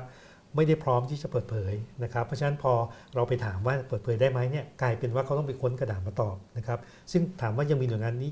แบบนี้อยู่ไหมคงมีอยู่บ้างนะครับ แต่ก็น่าจะน้อยลงเรื่อยๆนะครับอันที่สองคือว่าข้อมูลที่จัดเก็บมาเกรงว่าไม่มีคุณภาพครับเพราะเหตุว่าบางทีใช้คนคีย์เข้าไปบ้างนะครับเพราะว่าเขายังไม่ได้ทำตัวสิ่งที่เราเรียกว่า data governance คือการควบคุมข้อมูลนะครับเพราะฉะนั้นเขาก็อาจจะคีย์แล้วผิดพลาดก็เลยไม่อยากจะเปิดเผยข้อมูลครับนะครับกับอันที่3นะครับ พอดีเรามีพรบข้อมูลส่วนบุคคลคุ้มครองข้อมูลส่วนบุคคลขึ้นมาเนี่ยก็เลยทำให้คนเนี่ยเริ่มกังวลละว่านี่เป็นข้อมูลบุคคลจะเปิดเผยได้ไหมนะครับซึ่งตัวอย่างที่อยากจะยกก็คือกลับมาเรื่องไอ้ตัวข้อมูลอุบัติเหตุผู้เสียชีวิตนะครับครับซึ่งเป็นทางพอฝ่ายของ DJ เนี่ยเข้าไปช่วยกรมควบคุมโรคนะครับเราก็พบว่าเวลาอุบัติเหตุเสียชีวิตมันจะมีชื่อคนนะครับมีอายุนะครับแล้วก็มีข้อมูลต่างๆ เหล่านี้มาหมดเลย คนก็บอกว่าเฮ้ยไม่อยากเปิดเผย ถ้าเกิดเราไม่อยากเปิดเผยเราบอกว่าไม่เปิดเผยทั้งหมดเลยก็ไม่ได้ประโยชน์ จริง ๆ วิธีการมันมีอยู่ครับ ซึ่ง DJ พยายามจะทำตัว guideline นี้ออกมานะครับ คือว่ามันมีวิธีการทำให้ไม่ระบุตัวตนได้นะครับ เช่น เราก็ระบุเลยครับว่าชื่อกับนามสกุลเนี้ยต้องเป็น field ที่เปิดเผยไม่ได้เพราะเป็นข้อมูลส่วนบุคคล อายุนะครับ ถ้าระบุว่าอายุสมมติว่า 44 ปีครับดีไม่ดีก็พอรู้อยู่เนาะเพราะเป็นผู้ชายอายุ 44 ปีเกิดอุบัติเหตุนั่นอาจจะรู้ว่าเป็นใคร เราก็จะทำช่วงอายุซะนะครับ คือทำให้ไม่สามารถระบุตัวตนได้ ถ้าทำแบบนี้ก็สามารถเปิดเผยได้นะครับเพราะฉะนั้นตอนนี้เราพยายามจะทำงานกับหน่วยงานรัฐ ให้เขาเข้าใจนะครับว่าการเลือกข้อมูลว่าอันไหนเปิดเผยได้เปิดเผยไม่ได้เนี่ยมีวิธีที่ช่วยเขาได้นะครับ ผมก็หวังว่าด้วยสิ่งที่เราช่วยภาครัฐอยู่ตอนนี้นะครับน่าจะทำให้มีการชุดข้อมูลเปิดเผยออกมาเนี้ยมากขึ้นมากขึ้นเรื่อยๆครับครับเท่าที่ฟังดูเหมือนว่าเอ่อ Open Government หรือการเปิดเผยข้อมูลเนี่ย ก็อาจจะนำไปสู่การตัดสินใจที่มีประสิทธิภาพมากขึ้นหรือว่าทำให้รัฐบาลเนี่ยเป็นรัฐบาลที่มีความอัจฉริยะนะเป็น Smart Government ด้วยนะครับครับ เรื่องนี้มันมีความเกี่ยวข้องกัน ครับ ใช่ครับ เพราะว่าถ้ามีข้อมูลแล้วก็จะทำให้สามารถจะตอบสนองได้ดีขึ้นนะครับ อย่างเช่นอีกเรื่องหนึ่งซึ่งทางดีเจอาจจะไม่ได้เกี่ยวข้องโดยตรงครับ แต่เป็นความพยายามของภาครัฐคือเรื่องของ Smart City นะคครัรับบ Smart City ประเด็นคือว่าข้อมูลต้องมาอืมนะครับข้อมูลนั้นมาจากไหนก็อาจจะจากการไปติดตั้งพวก IoT นะครับอาจจะใช้ 5G หรือไม่ก็แล้วแต่นะครับ เพราะฉะนั้นถ้าเราสามารถทราบสภาวะการนะครับ เช่นเรื่องฝุ่นมเรื่องอะไรต่างๆ ได้ดีนะครับ เราสามารถกำหนดมาตรการได้เร็วขึ้นนะครับเอ่อในความเห็นของผมเนี่ยการที่เป็น smart government เนี่ยมันต้องมีอยู่3องค์ประกอบด้วยกันนะครับครับองค์ประกอบแรกคือว่าเราต้องมีสิ่งที่เรียกว่าเป็น hyper awareness นะครับคือรู้รับรู้สถานการณ์ที่เปลี่ยนไปของโลกได้เร็วอืมนะครับไม่ว่าจะภายในองค์กรหรือนอกองค์กรก็ตามนะครับ อันที่ 2 คือ informed decision making ก็คือว่าตัดสินใจบนพื้นฐานของข้อมูลนะครับ ถ้ามีข้อมูลแล้วเราจะตัดสินใจสร้างนโยบายที่ดีขึ้นนะครับและสุดท้ายก็เรื่องของ fast execution ก็คือว่าการทำงานด้วยรวดเร็วมีประสิทธิภาพนะครับซึ่งทั้งหมดเนี้ยจะเห็นเลยว่าคุณปั๊บเห็นว่านี่คือใช้ข้อมูล ถ้าข้อมูลดีเราจะรู้ว่าสถานการณ์เกิดอะไร ข้อมูลดีเราจะตัดสินใจได้ แล้วข้อมูลดีเราจะติดตามงานแล้วก็ execute ได้นะครับเพราะฉะนั้น ก็หวังว่ารัฐบาลเราพยายามจะขับเคลื่อนไปเพื่อให้เกิด 3 เรื่องนี้นะครับครับก็คือเอ่อฟังดูเป็นหลักการที่ดีมากๆเลยนะครับครับแต่ข้อเท็จจริงคือปัจจุบันนี้เราก็ยังไปไม่ถึงจุดครับจุดนั้นที่เราตั้งเป้าหมาครัยบไว้นะครับ อุปสรรคสำคัญนะที่ทำให้เราเนี่ยยังไปไม่ถึงการเป็น Smart Government หรือว่า Open Government คืออะไรฮะมันมีคอขวดหรือว่ามีอุปสรรคอะไรที่กั้นอยู่ครับ ก็อุปสรรคหลักจริงๆนะครับก็คือว่าที่ผ่านมาอาจจะเป็นเรื่องของภาพในอนาคตที่ยังไม่ชัดเจนนักนะครับ ซึ่งตอนนี้เราจัดทำตัวแผนพัฒนารัฐบาลดิจิทัลแล้วครับนะครับก็เดี๋ยวน่าจะเข้าคอรมอเร็วๆนี้นะครับมันจะเป็นการกำหนดทิศทางนะครับของการพัฒนารัฐบาลดิจิทัลนะครับเรามีการกำหนดตัวด้านต่างๆนะครับที่เป็นข้อมูลพื้นฐานที่เราอยากจะบูรณาการนะครับ เช่นเรื่องของข้อมูลการศึกษาข้อมูลเกษตร ข้อมูลสุขภาพนะครับข้อมูลเรื่องสิทธิสวัสดิการประชาชนนะครับ อันเนี้ยเราพยายามจะมุ่งเป้าเพื่อให้เกิดการโฟกัสนะครับและขับเคลื่อนได้นะครับ ส่วนเมื่อกำหนดเป้ากำหนดแผนแล้วนะครับ สิ่งที่สำคัญคือการ execute นะครับ ซึ่งตอนเนี้ยเราก็กลับมาเรื่องที่เมื่อสักครู่ตอนต้นผมรายการผมพูดนะครับว่ามันคือเรื่องของคนกระบวนการกับเทคโนโลยีนะครับครับเรื่องของคนเนี่ยเรามีการพัฒนาบุคลากรอย่างต่อเนื่องนะครับ ร่วมกับทางก.พ. นะครับก็จะทำให้บุคลากรภาครัฐเนี่ยต้องสร้าง digital literacy นะครับมี digital leadership นะครับแล้วก็มี growth mindset นี่คือครับสำคัญทำไงให้ภาครัฐยอมเปลี่ยนแปลงนะคอืรับ อืมในเรื่องของกระบวนการเนี่ยเราก็พยายามจะเข้าไปทำโดยการปรับปรุงกระบวนการนะครับครับร่วมกับทางกพรนะครับสำนักงานพัฒนาระบบราชการเนี่ยทำไงให้ทำโปรเซสมาให้มันลีนให้มันกระชับขึ้นนะครับ แล้วก็ทำอย่างไรให้ไปแก้กฎระเบียบที่ติดขัด ซึ่งเราก็ต้องยอมรับนะครับว่าภาครัฐที่มีกฎระเบียบเยอะมากนะครับเอ่อการที่เราจะไปทำให้เป็นดิจิทัล โดยที่ใช้กระบวนการเหมือนเดิมเนี่ยไม่เกิดประโยชน์อะไรเพ ราะขั้นตอนอาจจะเป็น 20 ขั้นตอนเหมือนเดิมอืมสิ่งที่เราต้องการทำคือไปลดขั้นตอนก่อนนะครับ แต่อันไหนถ้าลดไม่ได้นะครับ เช่นเพราะติดขัดกฎหมายเนี่ย ตอนเนี้ยทางสำนักงานกฤษฎีกาก็กำลังร่างกฎหมายเพื่อจะมาช่วยแก้ไขกฎระเบียบเหล่านี้นะครับ แล้วก็อีกการหนึ่งที่เราอยากทำคือทำงานร่วมกับภาคเอกชนนะครับ ภาครัฐทำงานเองคนเดียวไม่ได้ต้องทำงานร่วมกัน ส่วนในเรื่องของเทคโนโลยีนะครับทำยังไงที่เราจะออกมาตรฐาน แล้วก็ทำให้เทคโนโลยีต่างๆเนี่ยใช้งานร่วมกันได้โดยง่าย ต่อไปก็จะได้ เชื่อมต่อกันได้นะครับสำคัญคือทำให้หน่วยงานรัฐเนี่ยสามารถจะทำบริการเชื่อมต่อกันได้ แล้วก็เอาข้อมูลมาบูรณาการกันได้เพราะฉะนั้นตอนนี้เรากำหนดทิศทางไว้ชัดเจน แล้วก็หวังว่าภายในช่วง 2-3 ปีข้างหน้านะครับเราจะเห็นการบูรณาการกัน แล้วก็การก้าวไปสู่สมาร์ทกั v เ r อร์เมนต์อย่างที่คุณปั๊บพูดเนี่ยได้ใกล้เคียงมากขึ้นครับที่อาจารย์พูดไปเมื่อสักครู่นี้เนี่ยจริงๆก็คือเป็นเอ่อพันธกิจนะครับของครับสำนักงานพัฒนารัฐบาลดิจิทัลหรือว่า DGA นะครับครับซึ่งตอนนี้เนี่ยในภาพของฝั่งรัฐบาลเนี่ย DGA ถือว่าเป็นเจ้าภาพหลักในการขับเคลื่อน smart government เลยนะครับ ใช่ครับก็ในเรื่องของรัฐบาลทั้งหมดนะครับทาง DJ ก็ถือว่าเป็นหน่วยงานหลักในเรื่องของการขับเคลื่อนรัฐบาลดิจิทัลนะครับครับซึ่งแน่นอนเราไม่ได้ทำงานคนเดียวนะครับ บทบาทของ DJ คือการสนับสนุนนะครับหน่วยงานรัฐเพื่อให้ก้าวเปลี่ยนผ่านไปสู่การเป็นดิจิทัลนะครับเราก็จะเป็นหน่วยงานเลขานุการที่ดูแลเรื่องแผนพัฒนารัฐบาลดิจิทัลที่ผมได้เรียนไปเมื่อสักครู่นี้นะครับ เราก็จะมีทำทั้งในเรื่องของการเข้าไปเป็นที่ปรึกษาให้หน่วยงานรัฐครับนะครับออกมาตรฐานนะครับหรือแนวปฏิบัติให้หน่วยงานรัฐเนี่ยทำงานได้โดยง่าย เรามีการทำแพลตฟอร์มกลางนะครับรวมถึงทำแอปพลิเคชันนะครับกำลังจะออกแอปพลิเคชันสำหรับประชาชนนะครับในการเข้าถึงข้อมูลสิทธิสวัสดิการเป็นต้นนะครับก็มีบทบาทที่หลากหลาย แล้วก็ทำงานร่วมกับทุกๆหน่วยงานเลยครับครับแต่แผนที่ดูเหมือนว่าจะเป็นแผนที่สำคัญที่สุดในตอนนี้ก็คือแผนพัฒนารัฐบาลดิจิทัลนะฮะครับครับแผนนี้เนี่ยมีเป้าหมายสำคัญคืออะไรฮะแล้วมีกระบวนการเป็นยังไงทำให้เกิดการเปลี่ยนแปลงยังไงครับครับก็แผนฉบับนี้จริงๆนะครับเราต้องถือว่าเป็นแผนฉบับแรกที่ไม่ใช่เป็นแผนเทคเทคโนโลยีเพื่อเทคโนโลยีนะครับครับเราเป็นแผนที่เราตอบในเชิงสังคมนะครับว่าต้องการลดความเหลื่อมล้ำนะครับสร้างขีดความสามารถในการแข่งขันของธุรกิจ สร้างความโปร่งใสให้ตรวจสอบได้ แล้วก็สุดท้ายเนี่ยล่าสุดที่เพิ่งเพิ่มกันขึ้นมาเมื่อปลายปีก็คือทำอย่างไรให้มีส่วนร่วมของประชาชนในครับการบริหารจัดการภาครัฐนะครับ ซึ่งวิธีการเนี่ยก็เมื่อสักครู่ตามที่เรียนไปแล้ว คือจะมีเน้นอยู่ 6 เป้าหมายด้านด้วยกันนะครับเรื่องของเอ่อเรื่องของเกษตรนะครับครับเรื่องของสุขภาพเรื่องของการศึกษาสิทธิสวัสดิการประชาชนนะครับแล้วก็เรื่องของเอ่อ SME นะครับอันนี้จะเป็น area หลักนะครับผลลัพธ์ที่เราอยากจะเห็นนะครับมี 3 เรื่องก็คือทางด้านบริการนะครับจะเป็นดิจิทัลมากขึ้นนะครับประชาชนเข้าถึงง่ายขึ้น อันที่ 2 คือบูรณาการข้อมูลให้สำเร็จนะครับข้อมูลจะได้มีข้อมูลเปิดมากขึ้น แล้วก็สุดท้ายคือ พัฒนาบุคลากรภาครัฐครับให้มีความพร้อมสำหรับการเปลี่ยนแปลงนี่คือเป้าหมายหลักของปี 65 ที่จะต้องเกิดขึ้นภายใน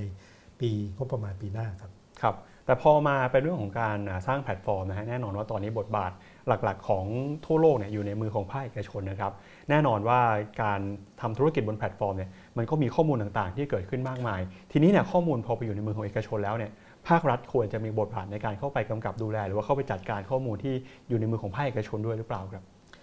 จริง ๆ ข้อมูลพวกนี้น่าจะต้องเป็นเรื่องของหน่วยงานที่กำกับดูแลแต่ละธุรกิจนะครับครับเช่นผมเข้าใจว่าธนาคารแห่งประเทศไทยนะครับ เรามีแพลตฟอร์ม e-payment อยู่ซึ่งอืมเอกชนเป็นคนดูแลนะครับครับเอ่อ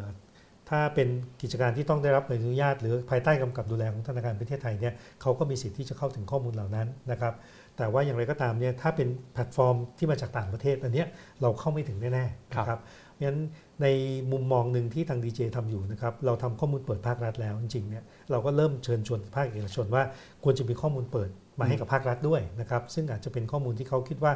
สามารถจะเปิดเผยได้นะครับ ไม่ใช่ข้อมูลที่ที่เป็นความลับทางธุรกิจนะครับที่ส่งผลต่อการแข่งขันนะครับ อันนี้เป็นมุมมองที่หนึ่งครับมุมมองที่สองเนี่ยเราต้องมองว่าเจ้าของข้อมูลถ้าเป็นข้อมูลส่วนบุคคลเนี่ยที่แท้จริงเนี่ยคือประชาชนนะครับครับหรือผู้ใช้บริการเพราะฉะนั้นจริงๆอันเนี้ยผมคิดว่าภาครัฐต่อไปอาจจะต้อง มีการกำกับดูแลนะครับเรื่องการคุ้มครองข้อมูลส่วนบุคคลให้เข้มข้นนะครับแล้วก็ชี้ให้เห็น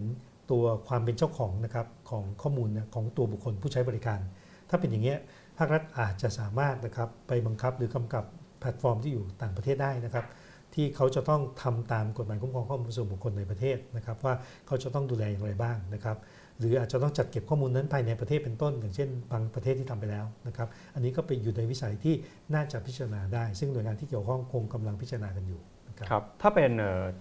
ธุรกิจที่มาจากต่างประเทศนะครับอาจจะใช้กฎหมายบ้านเราที่ยังมีอยู่เนี่ยอาจจะยังไม่พร้อมหรือไม่พอที่จะไปกำกับดูแล เรื่องของข้อมูลก็ยังต้องใช้เวลาในการปรับปรุงพัฒนาต่อไปนะครับครับทีนี้ในเรื่องของการผูกขาดบ้างฮะครับธุรกิจที่มาจากต่างประเทศ เวลา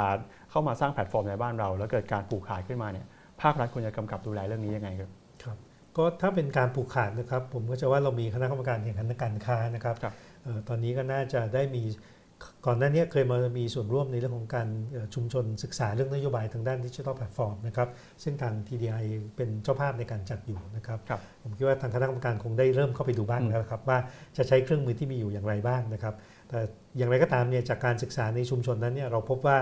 ถ้ากฎหมายไม่พอ อันเนี้ยเราต้องมาปรับต้องมาแก้นะครับเพื่อทำอย่างไรให้เอ่อแพลตฟอร์มต่างๆ เหล่านั้นเนี่ยอยู่ภายใต้การกำกับของเราเท่าที่จำเป็นนะครับคงจะต้องทำแบบนั้นนะครับเราจะเห็นตัวอย่างอย่างหลายประเทศ ตอนนี้เข้าใจว่าเอ่อตัวอย่างหนึ่งคือออสเตรเลียนะครับที่ก้าวไปก้าวหน้าไปมากนะครับครับก็คือไปบังคับแพลตฟอร์มอย่าง Facebook กับ Google นะครับว่าจะต้องมีการแบ่งรายได้นะครับให้กับเจ้าของคอนเทนต์นะครับที่เป็นเรื่องของข่าวสารที่เป็นสำนักข่าวนะครับในประเทศเป็นต้น ซึ่งถ้าถามผมในเชิงหลักการเนี่ยมันเป็นหลักการที่เหมาะสมนะครับครับเพราะว่า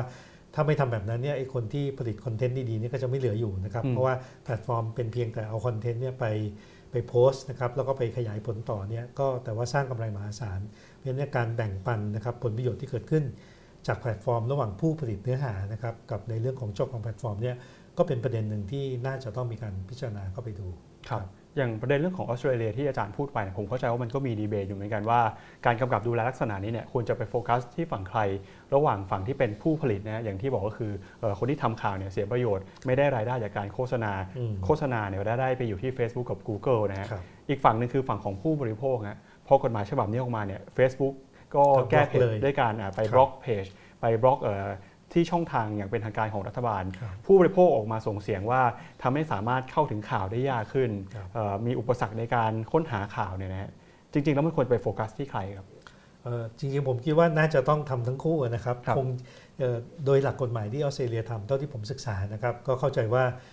จริงๆเนี่ยเขาอยากจะใช้เป็นมาตรการอันดับ 2 คืออยากจะบังคับให้ทั้งเจ้าของแพลตฟอร์มกับเจ้าของคอนเทนต์เนี่ยตกลงกันให้ได้ก่อน แต่ถ้าไม่ได้นะครับเข้าใจว่ามันมีกฎหมายที่ ทางรัฐบาลออสเตรเลียจะเลือกเอาตัวเลขที่เหมาะสมเองนะครับถ้าถ้าคุณตกลงกันไม่ได้เนี่ยเดี๋ยวเขาจะชี้ตัวเลข ซึ่งแน่นอนการชี้ตัวเลขของออสเตรเลียก็คงจะเลือกชี้เข้าข้างเจ้าของเนื้อหานะครับที่อยู่ภายในประเทศตัวเองเป็นหลักอย่างนี้เป็นต้น อันนี้คือเป็นมาตรการที่เขาทำนะครับเอ่อเพราะฉะนั้นผมยังไม่มีคำตอบให้นะครับว่าควรจะเป็นอย่างไร แต่เพียงแต่ว่าเป็นเรื่องซึ่งเราต้องถกเถียงกันนะครับ แล้วก็จะต้องเอาแง่มุมต่างๆเนี่ยมาตีแผ่นะครับแล้วศึกษากัน ซึ่งผมก็คิดว่า เป็นตัวอย่างที่ดีครับที่พอต่างประเทศขยับแล้วทำให้เราเนี่ยจะต้องมาหาข้อสรุปร่วมกันด้วยนะครับอันนี้ก็เป็นประเด็นที่อยากเชิญชวนทุกคนช่วยกันคิดด้วยครับครับแล้วก็อีกหนึ่งประเด็นที่เป็นประเด็นสำคัญนะครับก็คือเรื่องของการเก็บภาษีครับอ่าบริษัทต่างชาติเข้ามาทำธุรกิจในบ้านเรา แต่พอเป็นแพลตฟอร์มข้ามชาติมาเนี่ยมีรายได้ก็เอารายได้กลับเอ่อประเทศนะฮะหรือว่าเราไม่สามารถไปตรวจสอบรายได้ เพราะมันไม่ต้องผ่านระบบกลางที่จะดูแลเรื่องของการเก็บภาษีอะฮะ ควรจะมีวิธีในการเก็บภาษีอย่างต้นปีเราได้ยินข่าวว่าเออรัฐบาลพยายามจะผลักดันเรื่องของภาษีดิจิทัลมามันมันตอบโจทย์เรื่องนี้หรือเปล่าครับครับก็จริง ๆ อันนี้ผมคิดว่าทุกประเทศรัฐบาลทุกประเทศทั่วโลกคิดแบบนี้แน่นอนนะคครัรับบเพราะว่าโดยหลักเศรษฐศาสตร์แล้วถ้าการบริโภคเกิดขึ้นในประเทศเนี่ยภาครัฐก็ควรจะได้เก็บภาษีนะครับจากกิจกรรมทางเศรษฐกิจที่เกิดขึ้นในประเทศนะครับไม่ใช่ว่าเอามูลค่าส่วนเพิ่มทั้งหมดเนี่ยออกไปนอกประเทศทั้งหมดนะครับซึ่งรูปแบบเท่าที่ได้รับทราบมาคือว่าตอนนี้ก็มีหลายรูปแบบนะครับเช่นเก็บเป็นภาษีแวตนะครับ หรือว่าอาจจะออกภาษีพิเศษให้สำหรับเจ้าของแพลตฟอร์มขนาดใหญ่ ที่มีรายได้เกินกว่าที่กำหนดขึ้นไประดับหนึ่งเป็นต้นนะครับ อันนี้ผมก็จะว่าทางหน่วยงานที่เกี่ยวข้องเราก็คงพิจารณาทางเลือกอยู่เช่นเดียวกันนะครับ ซึ่งคงต้องมีการดีเบตข้อดีข้อเสียนะครับ เพราะว่าเราก็คงจะต้องพึ่งพาแพลตฟอร์มไปเช่นเดียวกันนะครับ ก็ผู้บริโภคก็อาจจะมีส่งเสียงมาเหมือนกันนะครับ ครับ เดี๋ยวเราจะมาไปดูคำถามที่คุณผู้ชมทางบ้านนะครับ ส่งคำถามเข้ามาหรือว่าคนที่ดูใน YouTube หรือ Facebook นะครับ สำหรับท่านที่ฟังอยู่ใน Clubhouse นะครับ วันนี้ One-O-One One-on-One ครับ เรามาคุยกันเรื่องของอนาคตไทยในโลกแพลตฟอร์มนะครับ กับดร.สุพจน์เธียรวุฒิผู้อำนวยการสำนักงานพัฒนารัฐบาลดิจิทัลองค์การมหาชน หรือว่า DGA นะครับ เรื่องของการปรับตัวบทบาทของภาครัฐเนี่ยในการดูแล ธุรกิจนะครับทั้ง Digital Inform เอ่อ Digital Transformation หรือว่าธุรกิจแพลตฟอร์มนะครับแล้วก็รวมไปถึงนะการสร้าง Smart Government Open Government นะครับการกำกับดูแลแพลตฟอร์มในประเทศไทยด้วย ไม่ว่าจะเป็นเรื่องของการกำกับข้อมูล การส่งเสริมความสามารถในการแข่งขันนะครับอำนาจในการผูกขาดรวมไปถึงนะครับการจัดเก็บภาษีด้วย เดี๋ยวมาดูคำถามแรกกันครับถามถึง Smart Government นะครับว่าจะเป็นไปได้แค่ไหน เพราะว่าข้าราชการส่วนใหญ่เองก็อาจจะยังไม่พร้อมทั้งในแง่ทักษะแล้วก็วิธีคิดครับ ครับอันนี้ภาครัฐก็เห็นนะครับว่าอันนี้เป็นปัญหาใหญ่ที่สุดนะครับในการที่เราจะสร้างการเปลี่ยนแปลงให้เกิดขึ้น เพราะฉะนั้นที่ผ่านมานะครับในหลายปีเนี่ยก็ได้ให้ความสำคัญในเรื่องการพัฒนาทักษะของบุคลากรภาครัฐมาโดยตลอดนะครับเอ่อก็ต้องยอมรับว่าบุคลากรรุ่นใหม่ก็น่าจะมีความพร้อมทางด้านทักษะดิจิทัลมากกว่านะครับขณะเดียวกันเนี่ยทางด้านผู้บริหารระดับสูงเนี่ยเราก็มีการจัดอบรมนะครับเพื่อที่จะสร้างบุคลากรที่มีความพร้อมในเรื่องของการเป็น digital leadership นะครับ ซึ่งจุดที่ทาง DGA เน้นตลอดคือว่าไม่ได้แปลว่าผู้บริหารระดับสูงเนี่ยต้องรู้รายละเอียดเทคโนโลยี แต่ขอให้เห็นภาพวิสัยทัศน์นะครับว่าองค์กรจะเปลี่ยนไปอย่างไรบ้าง แล้วให้การสนับสนุนนะครับอันนี้เป็นสิ่งที่เราคิดนะครับอีกอันหนึ่งที่โลกก็เปลี่ยนไปเยอะนะครับ เช่นตอนเนี้ยหลาย ๆ ที่เนี่ยไม่จำเป็นต้องมีเจ้าหน้าที่ทีไปนั่งทำรายละเอียดหลายเรื่อง เพราะว่าบริการตอนเนี้ยหลายอย่างมันอยู่บนคลาวด์แล้วครับนะครับ เช่น จะใช้เมลใช้บริการต่างๆ ก็อยู่บนคลาวด์ทั้งหมด เพราะฉะนั้นเนี่ยเราถึงจะค่อนข้างเน้นมาว่าถ้าเรามีแพลตฟอร์มกลางนะครับ แล้วหน่วยงานรัฐเนี่ยไม่จำเป็นจะต้องไปจัดซื้อจัดจ้างหรือหาบริการเองนะครับ แต่มาใช้บริการกลางที่หน่วยงานกลางเนี่ยให้บริการอยู่นะครับ เช่น DGA ก็มีให้หรือทาง ETDA หรือว่าทางกระทรวงดีอีเป็นต้นเนี่ยก็จะทำให้เขาเนี่ยลดภาระในการที่จะต้องไปเรียนรู้หรือว่าไปทำเทคโนโลยีใหม่เกิดขึ้นนะครับอันนี้คงเป็นทางออกที่เราอยากจะขับเคลื่อนตรงนี้นะครับก็ยอมรับครับว่านี่เป็นโจทย์สำคัญที่ท้าทาย แล้วก็ เราก็ให้ความสำคัญในเรื่องนี้มากครับครับอย่างเรื่องเวลาที่เราไปติดต่อหน่วยงานราชการเนี่ยเราก็ทราบว่าเรามี smart ID แล้วนะฮะแต่บางที่เนี่ยก็ยังเอ่อเรียกเอาสำเนาบัตรประชาชนครับหรือว่าบางทีเนี่ยเราส่งอีเมลไปกว่ากระบวนการเอกสารจะผ่านขั้นตอนก็ต้องปริ้นมาเป็นเอกสารเป็นแผ่นเป็นกระดาษ แล้วก็ต้องเอาไปยื่นให้เซ็นตามกระบวนการเนี่ยนะฮะ มันก็เป็นความพยายามในการปรับตัวเหมือนกันนะครับครับ ก็ต้องยอมรับว่ายังมีอยู่นะครับ คือแต่หลายหน่วยงานเนี้ก็เปลี่ยนแล้ว เพราะฉะนั้นก็เดี๋ยวทางดีเจคงจะพยายามไปติดตามให้นะครับ ว่าหน่วยงานไหนบ้างที่ยังติดอยู่นะครับ ก็ถ้าเอ่อคุณผู้ชมนะครับหรือคุณผู้ฟังนะสามารถจะบอกได้ว่ามีหน่วยงานไหนก็แจ้งมาก็ได้นะครับ เดี๋ยวเราจะได้ไปช่วยสนับสนุนหน่วยงานนั้นให้เขาทำนะครับ เพื่อจะเปลี่ยนแปลงให้ได้นะครับครับอะต่อไปนะครับคำถามถัดไปฮะหนึ่งกันยายนนี้จะเริ่มเก็บภาษีแพลตฟอร์ม e-service มาตรการนี้จะส่งผลกระทบทั้งด้านดี ด้านเสียอย่างไรบ้างครับอืมอันนี้พอดีเราไม่ได้รับผิดชอบเรื่องนี้โดยครับตรงนะครับ อาจจะตอบยากนิดอ่าหนึ่งนะครับ แต่เข้าใจว่าน่าจะใกล้เคียงกับหัวข้อที่เมื่อสักครู่เราคุยกันนะครับว่าในมุมหนึ่งภาครัฐก็คงอยากจะให้มีการจัดเก็บภาษีนะครับเพื่อให้เป็นประโยชน์กับมาที่ภาครัฐนะครับ แต่ในอีกในมุมหนึ่งเนี่ยเอ่อผลเสียก็อาจจะตามมานะครับ ถ้าสมมุติว่าวิธีการจัดเก็บภาษีเราเนี่ยเราไม่ได้แบ่งว่าเป็นบริษัทใหญ่หรือบริษัทเล็กนะครับครับเพราะว่าบางประเทศก็จะเป็นการเก็บจากบริษัทใหญ่เท่านั้นเป็นต้นนะครับ อันนี้ก็อาจจะ มีผลกระทบในช่วงปรับตัวอยู่บ้างอันนี้ก็จะเป็นไปได้นะครับ แต่คผรับมคงไม่สามารถจะตอบแทนหน่วยงานที่รับผิดชอบได้นะครับครับโดยปกติแล้วเนี่ยเราจะเห็นว่าธุรกิจแพลตฟอร์มเนี่ยค่อนข้างมีอำนาจในการผูกขาด มีอำนาจในการต่อรองสูงมากเลยนะครับ มีโอกาสเป็นไปได้ไหมครับว่าถ้าเราถ้าเราเห็นว่ามีการเก็บภาษีเกิดขึ้นมาเนี่ยทางบริษัทพวกนี้เนี่ยจะผลักภาระในการเก็บภาษีไปให้เอ่อผู้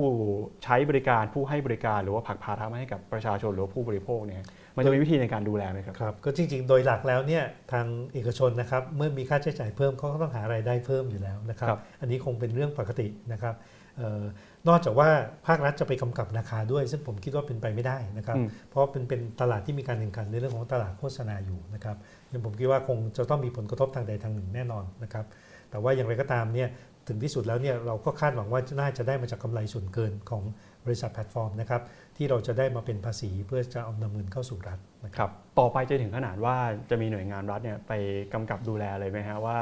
เอ่อบริษัทเนี่ยจะหักสัดส่วนรายได้กี่เปอร์เซ็นต์ไม่ควรเกินกี่เปอร์เซ็นต์หรือว่าตามหลักแล้วมันควรจะไปกำหนดขนาดนั้นไหมครับผมคิดว่าบริษัทแพลตฟอร์มยักษ์ใหญ่คงไม่ยอมแน่นอนนะครับครับเอ่อมันคงจะต้องเป็นการเจรจาต่อรองระหว่างกันมากกว่านะครับแล้วก็บริษัทแพลตฟอร์มยักษ์ใหญ่เนี่ยก็จะมีปัญหากับ เราจะมีปัญหาในการกำกับเขาเพราะเห็นว่าเขาเป็นบริษัทข้ามชาติอืมนะครับเขาไม่ได้อยู่แค่ประเทศไทยประเทศเดียวครับแต่ว่าอยู่ครอบคลุมไปทุกประเทศเลยนะครับเพราะฉะนั้นก็น่าจะไม่ใช่เรื่องง่ายนะครับถ้าหากว่าจะทำเรื่องนี้ได้ก็แปลว่ารัฐบาลทุกแห่งนะครับจะต้องร่วมมือกันนะครับอย่างผมเข้าใจว่าทางยุโรป EU ก็อาจจะมีมาตรการรวมนะครับภายใต้พื้นที่ของ EU เองนะครับซึ่งอาจจะพอทำได้ระดับหนึ่ง แต่สำหรับประเทศอื่นๆ ถ้าเป็นประเทศโดดเดี่ยวเนี่ยผมคิดว่าโอกาสที่จะไปกำกับเรื่องนี้คงจะไม่ง่ายนักนะครับครับมาดูคำถามถัดไปครับ ระบอบเทคโนโลยีดิจิทัลของไทยควรเป็นแบบตะวันตก ที่เน้นการเปิดเสรี และมีการมีส่วนร่วม หรือว่าควรจะเป็นแบบจีนที่รัฐเข้ามากำกับอย่างเข้มข้นอ่าให้ทิศทางที่ชัดเจนครับ คือคำถามนี้เดี๋ยวต้องดูว่าความหมายคือยังไงนะครับเอ่อผมคิดว่าของเราเนี่ยก็คือเป็นเน้นประชาธิปไตยนะครับ แล้วก็นโยบายของที่เราเขียนตัวแผนพัฒนารัฐบาลดิจิทัลคือเน้นให้เป็นรัฐบาลเปิดนะครับอืมแล้วก็อยากให้มีการมีส่วนร่วมของภาคประชาชนนะครับ ผมครับคิดว่าทิศทางตอนเนี้ยน่าจะชัดเจนอยู่นะครับแต่ ถ้าถามว่าควรจะเป็นแบบไหน อันนี้มันคงอยู่ที่เอ่อเรียกว่าเป็นอุดมการณ์ทางการเมืองแล้วนะครับครับว่าประเทศเนี่ยครับประชาชนส่วนใหญ่เนี่ยเลือกรัฐบาลมาเพื่ออยากให้ขับเคลื่อนไปในทิศทางไหนนะครับซึ่งผมก็จะว่าตอนเนี้ยเรายังเราเลือกแบบที่เป็นรัฐบาลเปิด แล้วก็การมีส่วนร่วมของประชาชนอยู่นะครับครับตอนนี้กระแสในโลกเป็นยังไงผมเข้าใจว่าก่อนหน้านี้เนี่ยมันก็มีดีเบตกันอย่างในฝั่งของตอนตกหรือฝั่งของยุโรปเนี่ย รัฐบาลก็ค่อนข้างจะปกป้องนะฮะข้อมูลส่วนบุคคลของประชาชนในประเทศ เวลาที่บริษัทพวกนี้จะเข้าถึงข้อมูลเนี่ยมันก็ต้องผ่านกระบวนการ หรือว่าจะต้องขออนุญาตต่างๆ มากมายเลย ขณะที่ในฝั่งของจีนเนี่ยนะฮะจีนรัฐบาลเนี่ยเข้ามาดูแลเรื่องนี้โดยตรงเลยนะครับข้อมูลทั้งหลายเนี่ยก็ดูเหมือนว่าจะต้องก็คืออาจจะคนอาจจะมองเรื่องของความเป็นส่วนตัวหรือว่าความปลอดภัยเนี่ยนะครับสุดท้ายรัฐบาลจีนก็เลือกว่าเอาความมั่นคงมาก่อน ก็เลือกว่าเอาข้อมูลพวกนี้เนี่ยมาใช้เข้ามาสู่ระบบเนี่ยนะครับ มันก็ยังมีดีเบตอยู่ว่าสุดท้ายแล้วไปแบบไหนมันจะดีกว่าทั้งเอ่อการพัฒนาแพลตฟอร์ม พัฒนาเรื่องของ digital technology หรือว่าพัฒนาคุณภาพสินค้าบริการหรือพัฒนาเอ่อประชาชนเนี่ยนะฮะจริงครับๆคือท่านอันนี้เดี๋ยวครึ่งแรกตอบในเชิงวิชาการก่อนนะคครัรับในเชิงวิชาการเนี่ยเราจะเห็นว่าการที่มันไม่มีความกังวลเรื่องของความเป็นข้อมูลส่วนบุคคลเนี่ยอืมนะครับเอ่ออย่างอย่างประเทศจีนอย่างเงี้ยเขาก็สามารถจะเอาข้อมูลต่างๆ ที่เขาเก็บได้จากประชาชนเนี่ย เอาไปเทรนพวก AI นะครับครับหรือว่าไปพัฒนาเทคโนโลยีเช่น facial recognition นะครับเพื่อรู้จำใบหน้าเนี่ยก็จะมีตัวอย่างของข้อมูลจำนวนมากก็จะสามารถจะพัฒนาอัลกอริทึมหรือว่าเอ่อประสิทธิภาพของระบบเนี่ยได้เร็วขึ้นนะครับแต่อย่างไรก็ตามเนี่ยผมคิดว่าเรื่องเนี้ยไม่ได้อยู่ที่ว่าภาครัฐจะเป็นแบบไหนอืมแต่จริงๆเนี่ยเราต้องเข้าใจก่อนว่าคนที่เป็นเจ้าของและสิทธิ์ของข้อมูลเนี่ยคือประชาชนนะคครัรับบซึ่งประชาชนเนี่ยทุกวันเนี้นะครับที่เวลาไปใช้แพลตฟอร์มต่างประเทศ Facebook หรืออะไรก็แล้วแต่เนี่ย เราก็กำลัง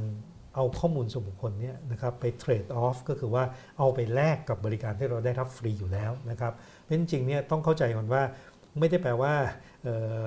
ประชาชนไม่ได้มีสิทธิ์มีเสียงในข้อมูลนะครับครับมีแต่ว่าตอนเนี้ยเราไปให้เขาโดยอาจจะไม่ได้ทันรู้สึกตัวอืมนะครับเพราะจริงๆเนี่ยเราควรจะเข้าใจว่าต่อไปเนี้ยประชาชนทุกคนเป็นเจ้าของข้อมูลส่วนบุคคลครับนะครับเพียงแต่ว่าการเอาไว้ให้คนอื่นใช้เนี่ยถ้าเรามีความตระหนักรู้นะครับแล้วเรารู้ว่าเช่น อันนี้ให้เพราะแลกกับบริการฟรี อย่างประเทศญี่ปุ่นมันมีธนาคารข้อมูล ให้ไปเพราะเราได้เงินได้โปรโมชั่นมาอย่างกลับมานะครับหรือว่า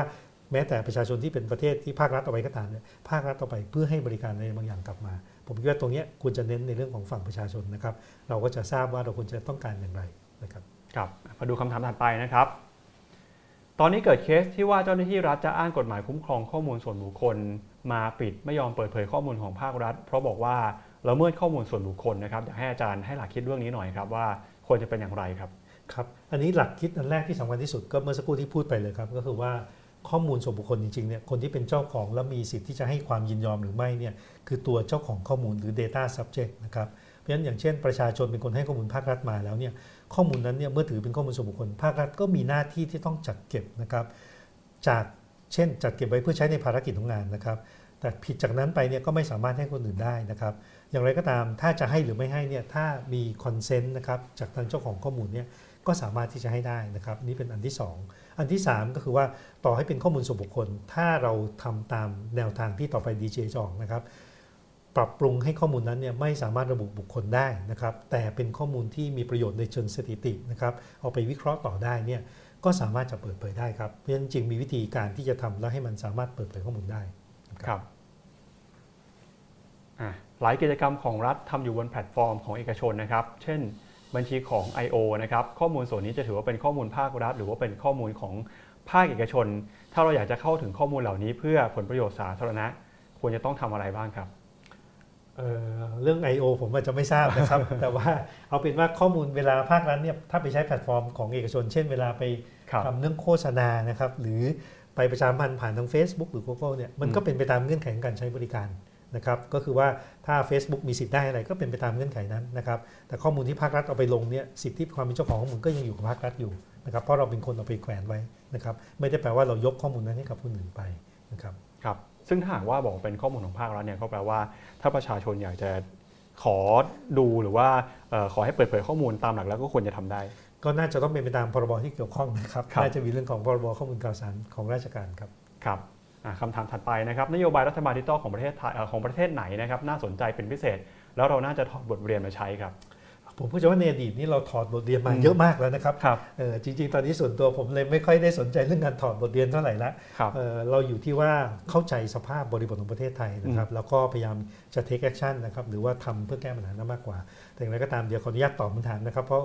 เอ่อทางผู้ชมอุตส่าห์ถามมาแล้วเอ่อบทเรียนที่เราพูดกันเสมอเนี่ยสมัยแรกคือพูดถึงตัวเอสโตเนียนะคครัรับบ ที่หลายปีก่อนเราก็จะค่อนข้างบูมมากเอสโตเนียเป็นตัวอย่างที่ดีนะครับ เพราะว่าเขาเน้นการกระจายศูนย์อำนาจ คือไม่ได้เน้นรวมศูนย์เลย เขาเป็นประเทศที่แยกมาจากสหภาพโซเวียต แล้วด้วยประชากรที่น้อยแค่หลักล้านคนนะครับเขาไม่สามารถจะมีข้าราชการประจำจำนวนมากได้ เขาเลยตั้งธงตั้งแต่วันแรกเลยว่าต้องเป็นรัฐบาลดิจิทัลนะครับแล้วก็เน้นการกระจายศูนย์ เพราะเขาไม่อยากรวมศูนย์เหมือนอดีต ที่เขาเคยอยู่ภายใต้การปกครองสหภาพโซเวียตมาก่อน ราะฉะนั้นเนี่ยการทำต่างๆ นี่ก็เลยค่อนข้างจะคล่องตัวกระจาย แล้วก็ก้าวหน้าไปมากนะครับในส่วนใหญ่ถือว่าเป็นอันดับต้นๆนะครับบทเรียนที่เราควรจะได้คือหมายความว่า ถ้าเราทำแบบกระจายศูนย์นะครับเราตั้งมาตรฐานในการแลกเปลี่ยนข้อมูลที่ดีเนี่ยรัฐบาลดิจิทัลก็สามารถเกิดขึ้นได้ อันนี้เราได้นำมาพยายามใช้แล้วนะครับอันที่สองที่เป็นตัวอย่างที่ดีก็คือทางด้าน UK หรือทางสหรัฐสหราชอาณาจักรนะครับก็มีระบบงานที่ทำเป็นแพลตฟอร์มกลางเยอะครับ เช่นเขามีทำตัว digital ID นะครับ ซึ่งเป็น digital ID ที่ทำโดยภาคเอกชน แล้วก็ให้ประชาชนเนี่ยเลือกได้เองนะครับว่าอยากจะใช้ digital ID ของเอกชนรายไหนนะครับ ก็เป็นรัฐบาลที่เขาวางวิสัยทัศน์ดีมากครับ คือบอกว่าให้เป็นรัฐบาลของประชาชนนะครับนี่คือวิสัยทัศน์เลยเพราะฉะนั้นเนี่ยรัฐบาลไม่ใช่มานั่งคิดเองว่าอยากทำอะไรให้ประชาชน แต่ต้องเป็นรัฐบาลที่ปลายนิ้วนะครับที่ประชาชนสามารถเลือกได้ว่าอยากได้อะไรแล้วรัฐบาลก็สามารถตอบสนองได้ทันทีนะครับก็น่าจะเป็น2องสองสองตัวอย่างนะครับ ส่วนสิงคโปร์นะครับก็เป็นตัวอย่างที่ปรับเปลี่ยนรัฐบาลเนี่ยไปสู่ดิจิทัลค่อนข้างมากนะครับ พยายามทำทุกอย่างให้เป็น e-service ทั้งหมดนะครับ มีบริการที่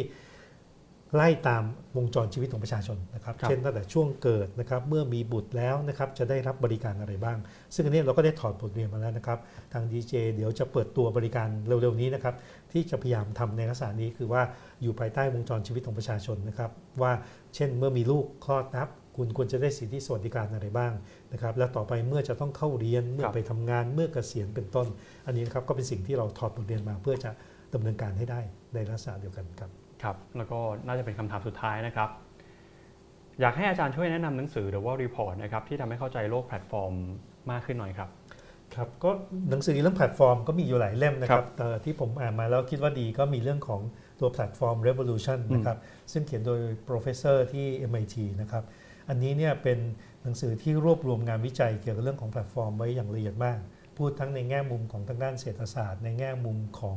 ทางด้านเอ่อกฎหมายนะครับการกำกับดูแลแล้วก็ประชาชนนะครับซึ่งให้ความกระจ่างเยอะมากนะครับและสามารถจะค้นคว้าเพิ่มเติมได้ อีกเล่มหนึ่งคือเรื่อง The New Power นะครับซึ่งเป็นพูดถึงเรื่องแพลตฟอร์มเหมือนกัน แต่ไม่ได้พูดในเชิงเศรษฐกิจหรือเทคโนโลยี แต่พูดในเชิงของปรากฏการณ์สังคมนะครับเช่นในเรื่องของอาหรับสปริงนะครับที่ตั้งเกิดเมื่อสักเกือบ 10 ปีแล้วเนี่ยนะครับ ว่ามันสร้างกระแสได้อย่างไร มันมีอินฟลูเอนเซอร์อย่างไรนะครับกลไกในเชิงสังคมนะครับก็อยากจะแนะนำสองเล่มนี้ก่อนนะครับ เพราะว่าเป็นหนังสือแพลตฟอร์มที่เข้าใจทั้งในเชิงเทคนิคแล้วก็ในเชิงสังคมนะครับก็น่าจะลองไปหามาศึกษาดูครับ อันนี้น่าจะเป็นประโยชน์กับทุกคนนะครับครับออมีคำถามเพิ่มเติมนะครับเรื่องของข้อมูลส่วนบุคคลกับการเปิดเผยข้อมูลของภาครัฐนะครับออข้อมูลบางอย่างไม่สามารถ aggregate ได้เช่นรายงานการประชุม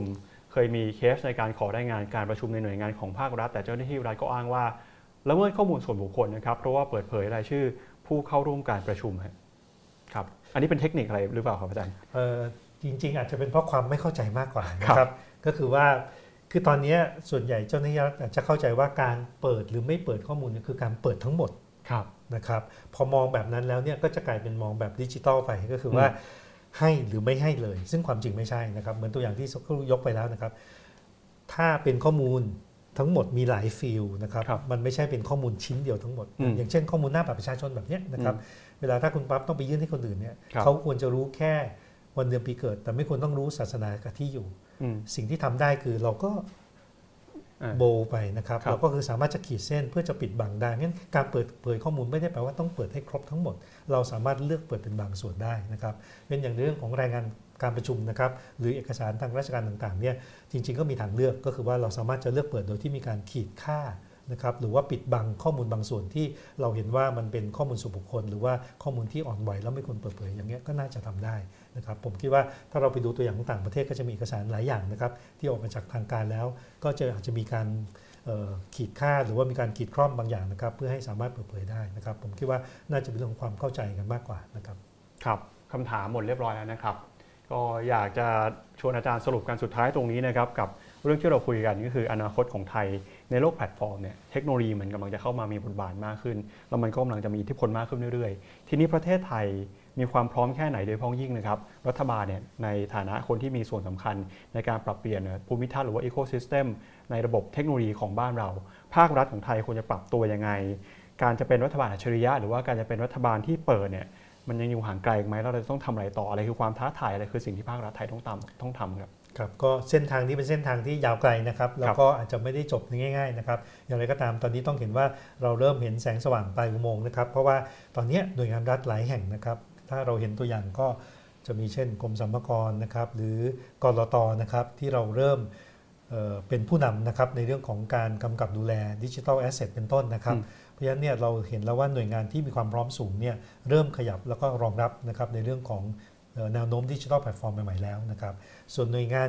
ในระดับกลางตอนนี้นะครับก็ได้เริ่มทำพวก e-service ไปมากแล้วนะครับ ตอนนี้ DGA จะช่วยผลักดันให้เกิดเรื่องของการบูรณาการข้อมูลนะครับ ส่วนหน่วยงานที่เหลือนะครับเราก็ได้เริ่มเน้นเรื่องของการพัฒนาบุคลากรไปแล้วเพราะฉะนั้นผมคิดว่าเป็นงานที่เราต้องทำอย่างต่อเนื่องนะครับ แล้วก็เราคาดว่าจะเห็นผลนะครับ ที่อย่างก้าวกระโดดนะครับในช่วง 2-3 ปีข้างหน้าอย่างแน่นอนครับ ครับ ก็เป็นที่มาฝากกันนะครับ วันนี้มาคุยกันเรื่องของอนาคตไทยไทยในโลกแพลตฟอร์มเนี่ยกับดรสุพจน์เอ่อเธียรวุฒินะครับผู้อำนวยการสำนักงานพัฒนารัฐบาลดิจิทัลองค์การมหาชนนะครับ วันนี้ขอบพระคุณอาจารย์มากเลยนะครับขอบคุณครับครับ